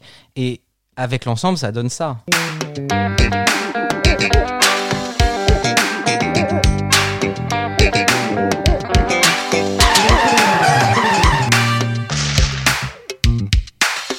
Alors, la guitare, évidemment, il faut que j'en parle parce que jusqu'à présent dans ces podcasts, j'en ai pas assez parlé. Et c'est une faute, et je vais essayer de m'employer à réparer cette erreur. Il y a le retour du guitar hero depuis la tournée Sign of the Times, on en avait parlé. La guitare, elle joue un rôle important dans l'album, mais sur la tournée, on se retrouve avec des solos monstrueux où c'est le guitar hero qui revient en force alors qu'il n'avait plus vraiment cours sur la tournée Parade, en tout cas beaucoup moins. Là, on a des sons plus électriques, et il se trouve que Prince, à l'époque de Love Sexy, il s'est fait faire une guitare custom qui est la Auerswald Model C. Ah, la Model C. Vous voyez... tu t'attaques à la légende. Donc vous voyez tous à quoi elle ressemble. Oui, tu peux le dire pour ceux qui ne sauraient pas. Ça va être difficile à décrire. C'est une forme très étrange. Donc c'est une guitare blanche, mais qui n'a pas du tout l'allure d'une guitare conventionnelle, qui se retrouve avec une barre, pas en angle droit, mais je dirais en angle 70 degrés à peu près, qui relie le corps à la tête, qu'on appelle le sustain bow, c'est-à-dire l'arc de sustain. C'est pas juste pour faire joli, hein. Il a une vraie valeur sonore, c'est-à-dire que c'est une sustain, ça veut dire tenue de note. Donc c'est une barre de bois qui permet une meilleure tenue de note dans le temps. C'est une rigidité supplémentaire qui favorise le développement du son, et les harmoniques ont une influence stabilisatrice sur le son en général. Le meilleur exemple de ça, c'est l'ouverture de Positivity, quand il y a ce son qui fait...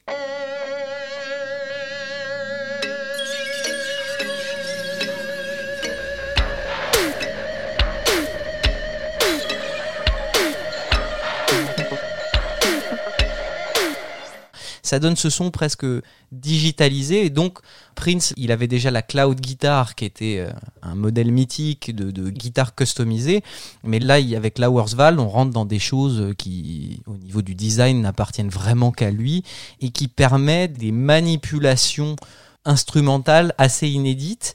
Alors, je vais vous faire écouter des petites choses intéressantes sur la guitare électrique sur le titre Alphabet Street. Alors ça, c'est un passage au milieu.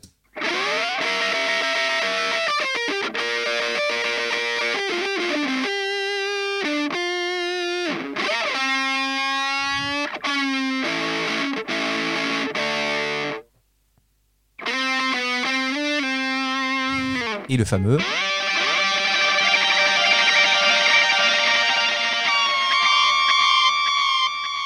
qui, quand on l'écoute avec l'ensemble, va vous rappeler des souvenirs.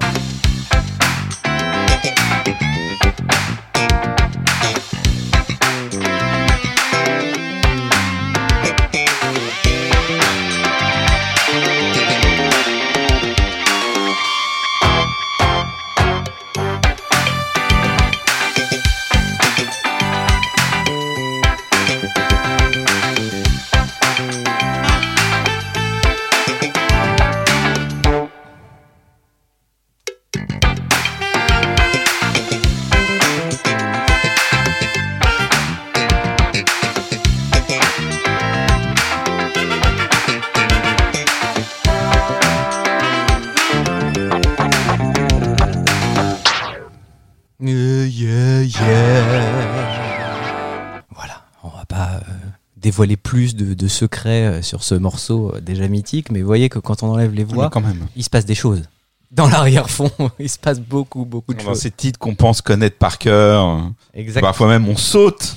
Exactement. Alors on a force de les avoir trop entendus. On a donc un exemple de ce Roland D50 sur la fin du morceau, avec ce superbe son.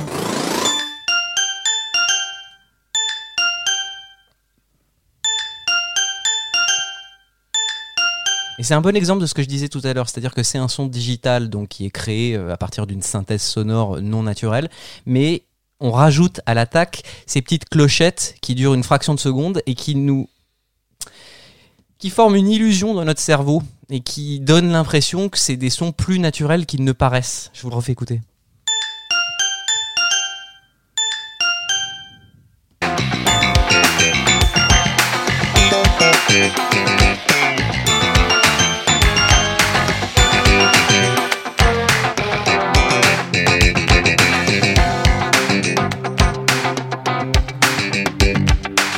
C'est la fameuse nappe de synthé au moment de L, B, C, D.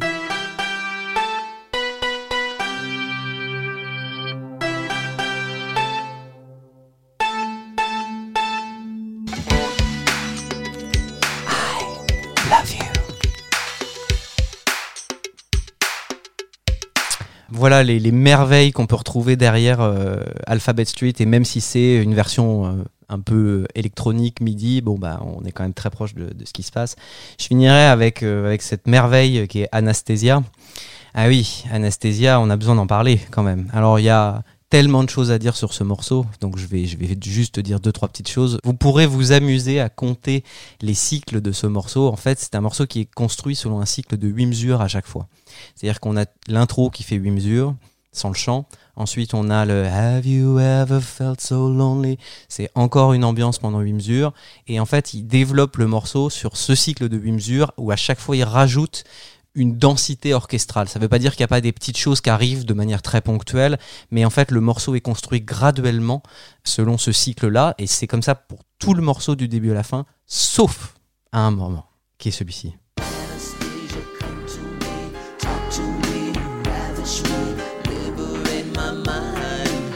Donc là c'est toujours 5e mesure, 2, 3, 4, 6, 2, 3, 4, 7, 2, 3, 4, 8, 2, 3, et là, 1, 2, 3, 4. Et ça, c'est génial dans la composition, parce que c'est qu'un morceau qui est lancinant, hypnotique, et bien le seul endroit où dans la construction, on a un déséquilibre, c'est ce moment de bascule que tu nous as bien expliqué, Fred, quand tout il à l'heure. Ouais. Exactement, ouais. C'est ça. Et puis le dernier petit truc que je dirais, parce qu'encore une fois, on pourrait y passer des heures, j'espère qu'un jour, on fera des podcasts sur des morceaux dédiés. Moi, j'adorerais décortiquer. Mais alors, c'est quand tu veux. Hein, des vraiment, morceaux sur une heure, et donc sur la fin d'Anastasia. Bon, pour des musiciens, c'est évident, mais l'un des coups de génie de la fin d'Anastasia sur le passage God is Love, Love is God, c'est qu'on a une succession d'accords qui reste mineur et qui d'un seul coup devient majeur.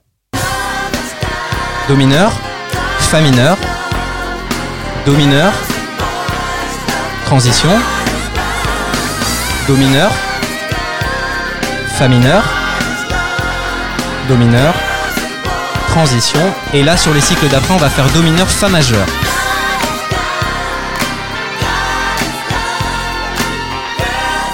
C'est d'une subtilité infime, mais encore une fois Do mineur, puis le Fa majeur.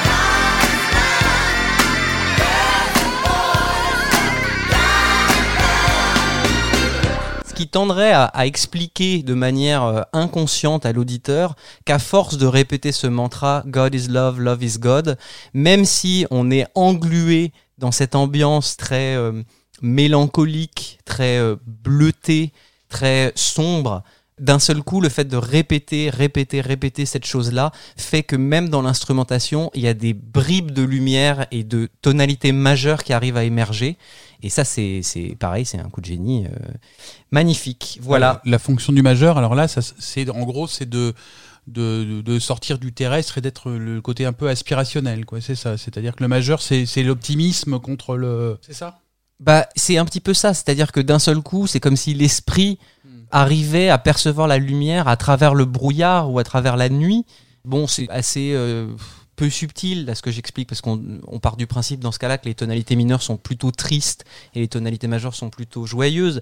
Mais c'est juste que le Fa majeur, là, quand il arrive, il apporte une trouée d'air, et même si on l'entend à peine, d'un seul coup, on se dit « oui, il y a effectivement le salut qui arrive ». Petit à petit, même si malheureusement la fin du morceau nous fait retomber ça comme un soufflet, ce qui prouve bien que Anastasia est une chanson dangereuse et un petit peu pas perverse, mais qui parle bien de l'addiction et de cette chose qui nous rattache à un mental très rondouilleur et qui fait qu'il y a une obsession, une idée fixe qui n'arrête pas de d'enfoncer le protagoniste dans un univers un petit peu de dépression, on va dire.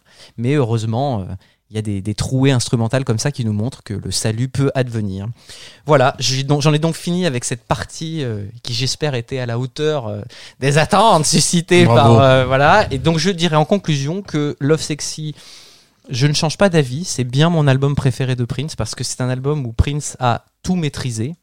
Le voyage intérieur de l'auditeur, la richesse de la composition, les textures vocales des chœurs. J'espère pouvoir vous en parler dans un podcast suivant, parce que là, il faut parler de production pour un album comme ça, mais la construction des chœurs chez Prince, c'est un truc phénoménal. J'espère vous faire ça, je pense, sur l'album Symbole avec Seven. Mm-hmm. Eh ben oui, évidemment. Les techniques de Varispeed sont maîtrisées. Je vous ai même pas fait écouter le sublime moment de Varispeed variable dans Love Sexy, puisque...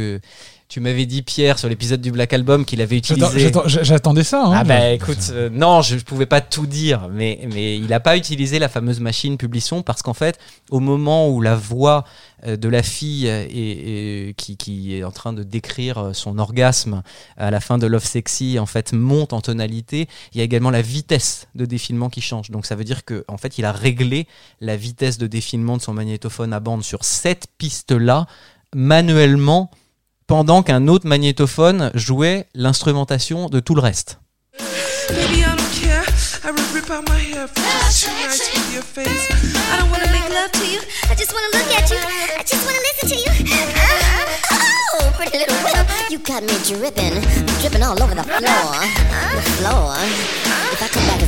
Donc quand même, il a utilisé les deux magnétos pour ça, on peut le dire. Le cliffhanger pour Batman. Oh oui, il y en a un. Ouais. Wow. Je me suis permis d'omettre un truc dont je voulais absolument parler, qui est un détail de production sur Denson, mais j'en parlerai la prochaine fois, puisque Love Sexy ouvre l'ère du sampling chez Prince. Mm. Voilà. Nous sommes bien d'accord là-dessus. Si je peux, une grosse minute, parce que pendant que tu parlais, m'est venu à l'esprit un truc.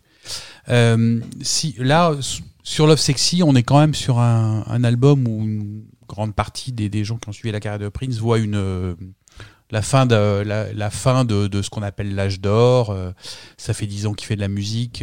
Il est arrivé à un niveau de contrôle. Puis la question, c'est qu'est-ce qui va se passer après ? Si on prend une image un peu osée ou pas, qui est celle du tarot divinatoire. Alors Marseille ou plein d'autres. Mais le tarot divinatoire, c'est un jeu en 21 cartes plus une, et qui reprend, on va dire, ça peut reprendre un chemin initiatique, ça peut reprendre la manière dont on travaille sur soi. La première carte, c'est le battleur. Le battleur, c'est une carte où il y a un personnage qui présente sur une table tous les objets qui seront à sa disposition pour mener cette quête qui va durer le temps qu'elle dure. Alors il y a un bâton, il y a des dés, il y a un gobelet, mais c'est un peu l'exposition. Et si vous vous souvenez de ce qu'on disait il y a longtemps, For You, c'est un peu ça. For You, c'est un peu la première carte, c'est le début du chemin. Voilà tout ce qui est à ma disposition et je vais vous montrer ce que je sais faire, je vais l'utiliser. Et puis, la dernière carte, le 21, c'est la carte qui s'appelle Le Monde, dans laquelle tout est présent et tout est harmonieux. Donc, un peu tout ce qu'on a retrouvé sur toutes les autres cartes se retrouve là par bribes. Mais tout ça n'est pas un magma, un agglomérat, mais quelque chose qui a du sens. Et pour moi, Love Sexy, là, c'est vraiment cette carte-là de la complétude. Sauf que un des messages du tarot de Marseille, c'est qu'une fois qu'on a fini, on n'a pas fini. Parce qu'il y a une autre carte qui n'a pas de numéro. Certains disent que c'est le 22, certains disent que c'est le 0. Est-ce que ça se passe avant ? Est-ce que ça se passe après ? Mais est-ce que ça se passe n'importe où ? C'est une carte qui s'appelle le mat, le fou. Et dans la version, on va dire, profane du tarot divinatoire, qui est les cartes à jouer, ce personnage, qui est le personnage qui marque le début d'un nouveau chemin, c'est le Joker. Voilà. Bravo! Vous êtes beau. Vous êtes remarquable. I love you. Voilà. Je pense qu'on n'a rien à ajouter. Qu'est-ce que tu veux ? Et le pire, c'est qu'on n'a pas percé tous les mystères de cet album. Moi, qui ne dit mot consent. Oui. Voilà. Exactement. Bah, d'ailleurs, il finit cet album sur les mots « Hold on to your soul, we got a long way to go ». Donc, tenez-vous bien à votre âme. On a encore beaucoup de chemin à faire ensemble. En tout cas, je me permets de remettre une petite couche sur ce qui n'est qu'une théorie dans ma tête, qui est que Positivity, pour moi, c'est déjà un morceau où l'âme s'est détachée de la terre. Oui, et que le voyage terrestre s'est fini sur I Wish You Heaven et le départ vers un certain éther, et que c'est pour ça aussi que la programmation rythmique de Positivity, elle est moins dure que le reste de l'album. On a des sons très hard quand même hein, en termes de programmation rythmique. Positivity, c'est quelque chose de plus... Comme si c'était étouffé, comme s'il y avait la pulsation encore de la Terre, enfin de l'existence terrestre, mais qu'elle était filtrée à travers un autre type de conscience et que c'était un petit peu la dernière étape avant l'étape finale de purification qui est amorcée avec les sons aquatiques de la fin de l'album. Mais ça se défend parce que dans les albums sur lesquels il a un message cohérent, c'est un motif qu'il utilise. C'est-à-dire que finir le motif qu'il développe à l'avant-dernier morceau pour prendre soit un contre-pied, soit un point de fuite sur le dernier morceau, c'est ce qu'il faisait sur Around the World in a Day avec Il a fini, puis nous balance Temptation qui vient dire bah oui mais non. Là ça se défend là. C'est quelque chose qu'on peut aussi défendre beaucoup plus tard sur The Rainbow Children et encore plus sur Artificial Age avec j'ai fini et pourtant le point de fuite. Ouais. Mm. Donc, et sur Love Sexy en effet ça se défend tout à fait.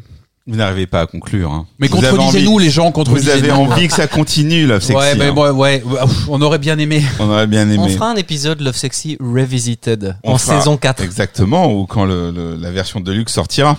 Ah oui. Bah oui, ce sera un sacré rendez-vous. New power, give it to me.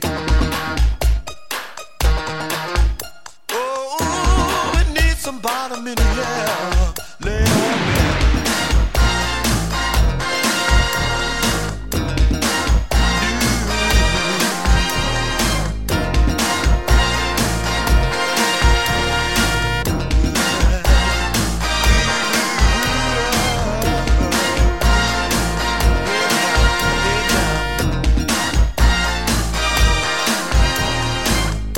Everybody on the block say it is the best.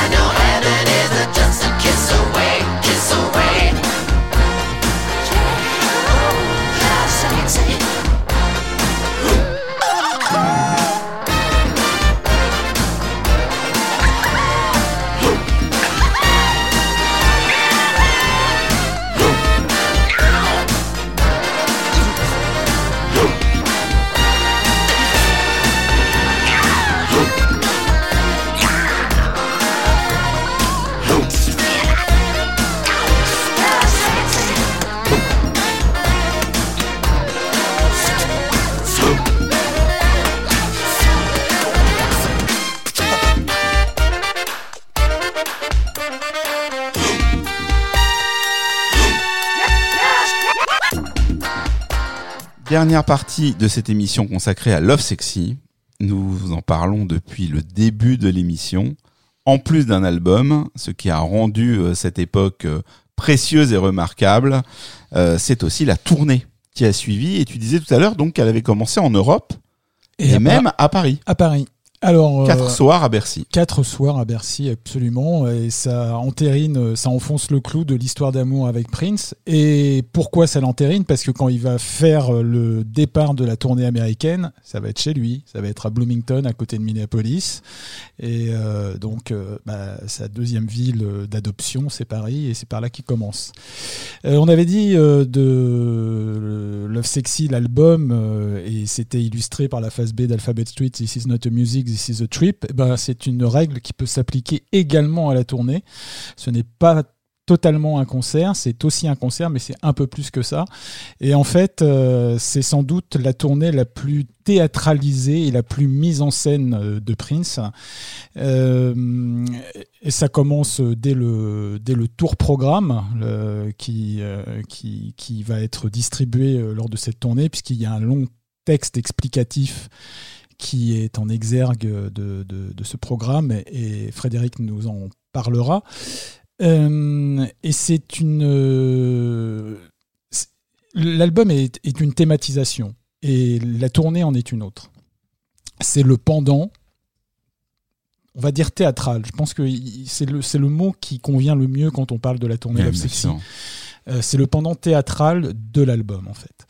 Et il va reprendre la thématique qui est à la fois celle de Love Sexy, mais qui est aussi celle du Black Album, et qui, par extension, raconte l'histoire de Prince, raconte les 10 ans de la vie de Prince. Il va la mettre en scène. Il l'avait mis en scène à travers le cinéma avec Purple Rain, Under the Cherry Moon, où il avait des choses à dire sur ce qu'il était, etc. Eh bien, il fait la même chose avec la tournée Love Sexy. Il va se mettre en scène et il va raconter une histoire. C'est une tournée qui est intéressante à plus d'un titre. Tout d'abord, de par sa spatialisation, on va dire, puisque c'est une scène centrale. Mmh. C'est la première fois que Prince va utiliser une scène en milieu de salle. Et indépendamment de ça, c'était pas chose courante. Et c'était absolument pas chose courante. Mais je dis ça parce qu'en fait, il va le refaire à plusieurs reprises. Mais on verra aussi d'autres artistes le faire, alors que absolument. Précédemment, j'étais assez jeune, j'ai pas vu tous les concerts du monde, mais c'était quand même un procédé assez suffisamment rare pour que ce soit notifié. Tout à fait. C'est une tournée qui nécessite une logistique absolument folle pour ceux qui l'ont vu, et que ce soit en live ou que ce soit en vidéo, puisque ce concert a été tourné à Dortmund au mois de septembre 88 pour finir la tournée européenne, puisqu'elle se finit là. Et ce concert sera retransmis dans tous les pays en Europe, puisque c'est aussi il faut savoir que quand le concert a été tourné, c'était une espèce de conglomérat de plusieurs chaînes de télévision européennes, dont Antenne 2, France 2, anciennement Antenne 2, qui était coproductrice de ce tournage. Donc c'est très important. Et puis c'est effectivement une folie pure, cette tournée. Si on peut parler juste des effets de scène, il faut rappeler qu'il arrive sur scène à l'intérieur d'une voiture qui est une Thunderbird 66-67 qui est la voiture de son père et qui est aussi dans l'imagerie rock'n'roll, dit beaucoup de choses, puisque dans Alphabet Street il cite même le Tennessee qui est donc la patrie d'Elvis, le Memphis, etc., qui est aussi Stax Records, tout ce genre de choses. Et chose très intéressante, il y a eu un concert récemment un documentaire-concert sur Chuck Berry sur Arte, et Chuck Berry arrive sur scène en voiture. Donc je pense que peut-être que Prince a vu ça aussi. Ce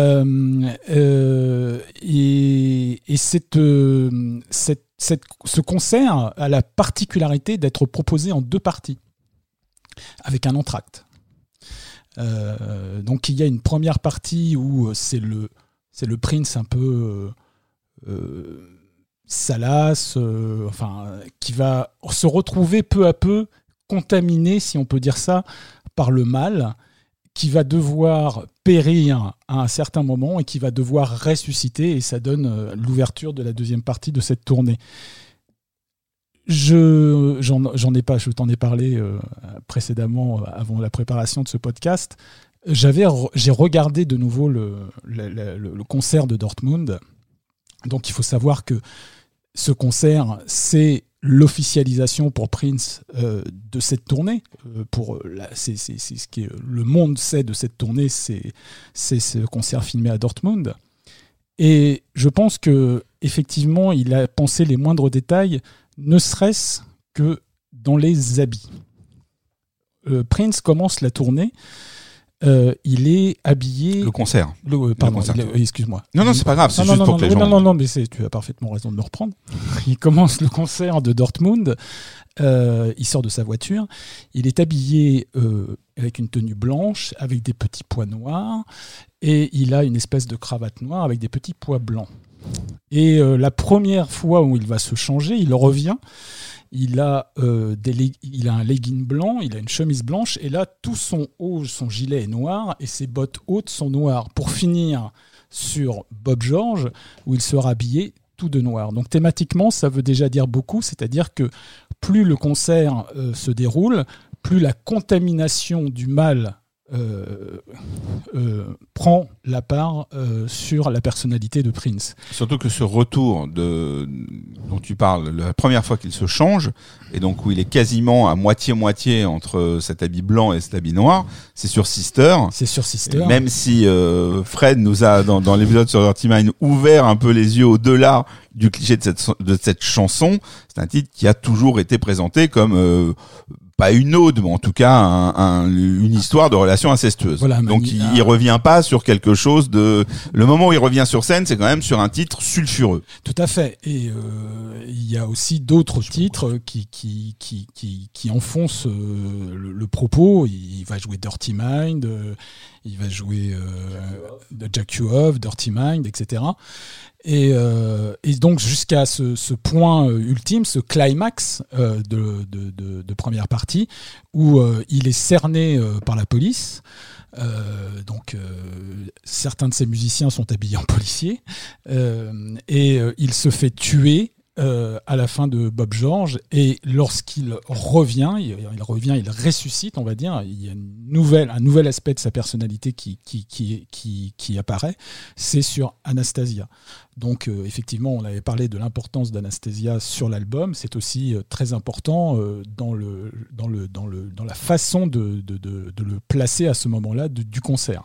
C'est aussi tel que je le voyais, mais je ne l'ai pas disséqué récemment comme tu viens de le faire. Il faut dire que durant toute cette première partie de show, il ne chante aucun titre de Love Sexy. Non.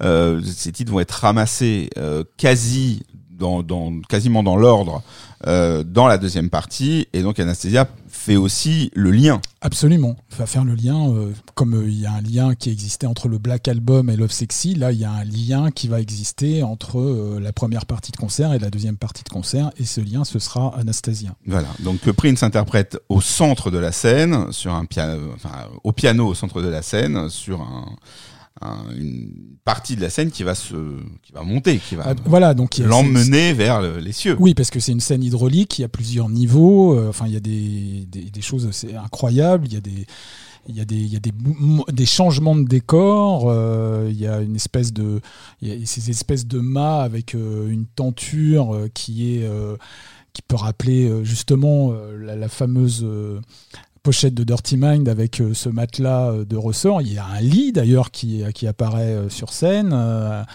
et ces éléments vont changer en fonction de telle ou telle partie du concert pour renforcer la thématisation, jusqu'à ce qu'il y ait même des fleurs géantes en plastique qui sortent de scène, etc., qui rappellent la pochette de l'album. Ce que je voulais dire aussi, c'est que on parlait tout à l'heure de Welcome to the New Power Generation. C'est quelque chose qu'il dit en introduction de la deuxième partie. Il dit Welcome to the New Power Generation. Et moi, je pense que cette nouvelle tagline de l'histoire princière, Welcome to the New Power Generation, c'est une tagline de transition entre le May You Live to See the Dawn, qui était jusqu'à présent la sienne, et ce qui va être la prochaine étape, qui est Welcome to the Dawn, qui apparaîtra lors de The Gold Experience, où là, il marque le coup Pour lui, The Gold Experience, c'est l'entrée dans l'aube qu'il recherchait depuis tellement de temps, et Welcome to the New Power Generation est effectivement une période de transition, et c'est cette période de transition, et c'est ce nom, cette dénomination qui, on le sait, sera présent sur un titre sur Graffiti Bridge et par extension qui sera le nom de son prochain groupe, ça va lui permettre d'accéder justement à cette aube. Donc on est bien toujours dans cette continuation de l'histoire princière et de la signifiance de tout ce qu'il entreprend. Oui, j'ai pas grand-chose à ajouter là-dessus parce que c'est exactement ça, la tournée Love Sexy, c'est la mise en scène de la mort de l'ancien Prince, c'est ramasser tout le Prince un peu crado, et c'est en effet cette illumination, parce qu'au-delà du fait qu'il est à un piano et que ça monte sur Anastasia, il y a une lumière unique en contre-plongée, enfin c'est une vraie illumination. Oui, et on termine le titre, enfin la première partie du titre, les bras en l'air, ouais. Complètement... c'est totalement christique. Voilà, c'est ça, avec une espèce de transe. Donc on est en face de ce concert en deux parties. La première, donc c'est un très très très très long medley, on peut dire ça, hein, parce que les titres s'enchaînent, il y a quasiment aucune histoire. Hein. Le concert est à l'image du disque, il n'y a pas de pause. Je ne sais même pas s'il y a un break sur la première partie. Les titres s'enchaînent et ils chantent. C'est un très long medley de Prince, avec les hits, Wanna Be Your Lover, Little Red Corvette, etc. Et donc la deuxième partie va être plus consacrée à Love Sexy, même si on va retrouver... Et oui, mais ce qu'il rajoute, c'est 1999, c'est Purple Rain, c'est des choses. Cross, voilà, c'est exactement. C'est The Cross, c'est des choses qui sont dans la thématique. C'est ces choses-là. Ce qui fait que on a une impression de globalité dans ce projet, c'est que, comme tu le disais, Pierre, est associé à ce concert, comme dans tous les concerts, un programme, mais qui ne se contente pas d'être une série de photos, mais où il va proposer un texte, où il va évoquer Camille, la couleur noire, etc., etc.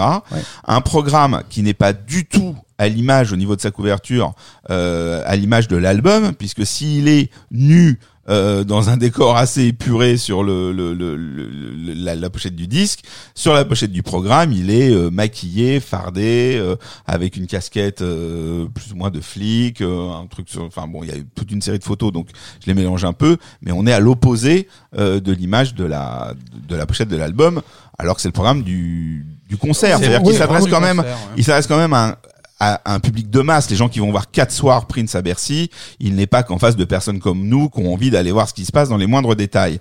Donc c'est quand même osé d'avoir cette proposition de tourbook avec ce texte et tout ce qui est décrit dedans. Et le texte raconte exactement ce qu'on a raconté là depuis 2 podcasts, puisqu'il raconte l'histoire d'un garçon qui s'appelle Camille. Donc là, il clôt l'interrogation de est-ce que Camille est un garçon ou une fille, qui a été pris dans les affres des mauvaises pensées, de la facilité. Là, il nous parle du Black Album. Il est tombé dans des choses, on va dire, simples et gratifiantes, mais qui sont pas les vraies choses. Et puis ensuite, il a regardé ça, il a pleuré sur son sort, et il est allé vers la lumière. Et et là, on arrive sur Love Sexy. Donc c'est un texte assez long. Si vous voulez, je pourrais en faire une traduction puis la mettre en bonus sur la page du podcast. Mais voilà, le programme du concert est un programme de ce qu'il nous raconte dans le concert, qui est voilà, c'est exactement ça, cette renaissance. Il meurt pour renaître à lui-même. Il va pas plus loin dans le programme. Il y avait pas. Il me semblait que, enfin, de mémoire, oui. Il dit ça commence pas au début. Il y avait la couleur noire ou quelque chose. C'est ça. Il dit, je peux vous lire des mots. Il était une fois un garçon appelé Camille. Il se sentait seul. Il pensait que tout lui était dû. Il a commencé à chercher des réponses. À ses questions, etc. Alors, il a trouvé une nouvelle couleur, la couleur noire, la teinte la plus forte de toutes. Il a peint une image qui s'appelait le grind. Là, il nous parle de super funky, califrage sexy, choses comme ça. Et puis ensuite, Camille a envoyé toute la haine dont il était capable, la haine de ceux qui avaient douté de lui. Donc là, il parle en effet de cette espèce d'amertume qu'il avait au moment du Black Album, de tous ceux qui ont douté de son nom. Il a lâché, il n'y a personne de plus funky que le Black Album Fly, qu'on envoie le Black Album. C'est Spooky Electric qui parlait, on a parlé de Spooky Electric juste avant. Alors Camille a commencé à pleurer, à pleurer sur l'idiot qu'il était. Il avait laissé la face, le côté sombre de lui-même créer quelque chose de diabolique. Tonics United for West Compton, Camille et son ego, Bob George, pourquoi Spooky Electric doit mourir. Et là, il nous dit qu'il a trouvé New Power Soul, Love Life, Love Sexy. Voilà. Donc en fait, de la même manière que sur le bac, la pochette arrière de Love Sexy, il y avait un texte qui mêlait les titres plus ou moins directement, mais qui faisait un tout. Là, ce que tu viens de nous lire, c'est quasiment un texte qui énumère la quasi-totalité des titres du Black Album dans un autre tout qui va mettre en opposition. Voilà. Vous me dites si je me trompe. Il me semble que lorsqu'il interprète Bob George sur scène, au moment où il reçoit l'appel, il dit c'est Camille. Donc il incarne complètement le personnage, ce qui n'est pas le cas du titre du Black Album où il dit pas ça. Ouais. Donc il est vraiment dans l'incarnation. Donc sous couvert de présenter un concert assez classique finalement, parce que si on n'a pas cette lecture, on le voit quand même être un performeur invraisemblable. C'est-à-dire que quand on a pris ce concert dans la tête, on n'a pas tout de suite cette lecture. On a d'abord été surpris de voir des titres du Black Album qui sont donc interprétés à des moments précis, c'est-à-dire à un moment où on pourrait considérer qu'il est dans une forme de transgression sexuelle puisqu'il est sur un lit avec des hommes, des femmes, il se fait attacher, etc. Donc ça reste scéniquement, en termes d'image, quelque chose qui pourrait être considéré comme déviant. Et ensuite, lorsqu'il est armé et qu'il se fait poursuivre par la police, qu'il a un look de dealer macro, enfin t'appelles ça comme tu veux, et voilà, donc on est en plein extrême, on va dire, du sexe et de la violence, et c'est là donc où il est complètement dans le Black Album. Donc on est vraiment dans cette illustration, et qui démontre pourquoi on a lié à ce point, pourquoi les deux podcasts n'arrêtent pas de se faire écho, parce que il y aurait, comme nous le disait je crois Shaq dans son témoignage Shakib dans le témoignage du podcast sur le Black Album, il est fort probable que sans le Black Album on n'aurait jamais eu Love Sexy.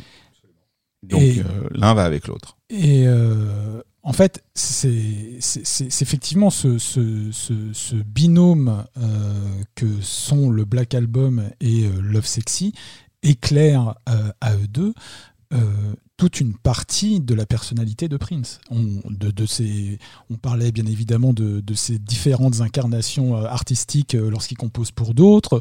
Il arrive maintenant même à créer des propres personnages, et en cela, il se rapproche beaucoup de David Bowie. Donc ça éclaire vraiment toute une partie de l'histoire de Prince, tous les 10 ans de l'histoire de Prince, et là où il en est aujourd'hui. Et alors...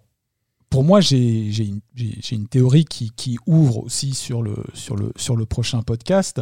C'est-à-dire que pour moi, le Black Album est la thèse, Love Sexy est la synthèse, et l'antithèse, pardon, et Batman représentera la synthèse, puisque c'est-à-dire qu'il va réussir sur un même projet à faire cohabiter les deux facettes de cette personnalité, de cette double personnalité qu'il a, c'est-à-dire qu'à travers le personnage du Joker et le personnage de Batman, il va réussir à raconter de nouveau cette même histoire via le prisme d'une musique originale pour un film hollywoodien.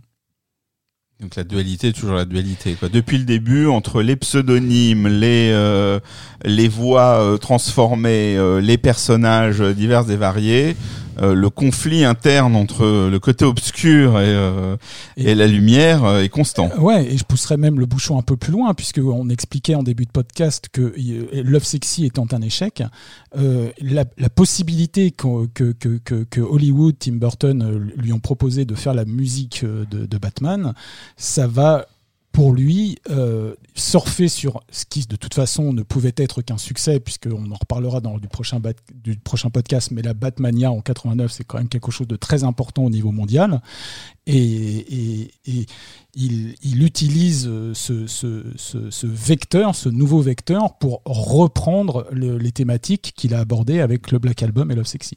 Frédéric Pardon ? Je me demande si avec une telle dualité, il serait pas Gémeaux, par exemple. Bon, peut-être. On essaiera. Quel beau cliffhanger. On essaiera d'évoquer ça. Je voulais juste dire aussi que c'est parce qu'on parle beaucoup de tournant de Prince. Là, c'est un regard plus sur le public qui l'a suivi et les fans qui se sont exprimés à de nombreuses reprises sur les différents sites que j'ai pu gérer. Tu parlais des textes qui étaient de véritables prêches. La tournée Love Sexy marque aussi le début de réelles prêches de sa part sur scène. Jusqu'à présent, il se contentait de parler à Dieu. Là, il va y avoir des soirs où pendant plusieurs dizaines de minutes, il va faire scander à la salle qu'on aime Dieu, ouais. Ce qui est quand même très très particulier. Et lui-même nous expliquant pourquoi on doit, faisant vraiment des prêches, que ce soit à la fin, dans la deuxième partie d'Anastasia ou pendant la deuxième partie de I Wish You Heaven, où il profite de ce jam pour faire des prêches. Ce qui va commencer à lui être reproché par une partie de son public qui veut bien chanter et scander avec lui des paroles sur la fellation, mais un peu moins sur le fait que 5 000, 10 000, 20 000 personnes chantent en chœur qu'on aime Dieu et que Dieu est amour. Il va même plus loin que ça, c'est qu'il explicite vraiment ce que représente pour lui Love Sexy. Il dit Love Sexy is a feeling when you fall in love, not with a boy or a girl, but with a God above. Voilà, c'est-à-dire Love Sexy, c'est le sentiment que vous ressentez lorsque vous tombez amoureux, non pas d'un garçon ou d'une fille, mais des cieux qui sont au-dessus de nous. Eh bien voilà, cette conclusion princière sera celle de notre émission. Merci à toutes celles et ceux qui nous soutiennent, qui nous envoient de gentils messages, qui nous apportent leurs commentaires, leurs remarques, vraiment, merci beaucoup. Ça nous touche beaucoup, on vous le dit pas assez, c'est très très important pour nous. Continuer, n'hésitez pas à partager. Merci à mon acolyte JMS, je ne le dis pas aussi assez, à qui on doit cette ambiance graphique violette et ces petites images qui sont associées à chacun de nos numéros. Messieurs, merci. Hein. À bientôt. Sans vous, que serait ce podcast ? On se retrouve avec Batman. Oui. Pierre Jacquet, Frédéric Dumény et Nicolas Gabé, merci. Et je vous dis donc à la prochaine. Salut.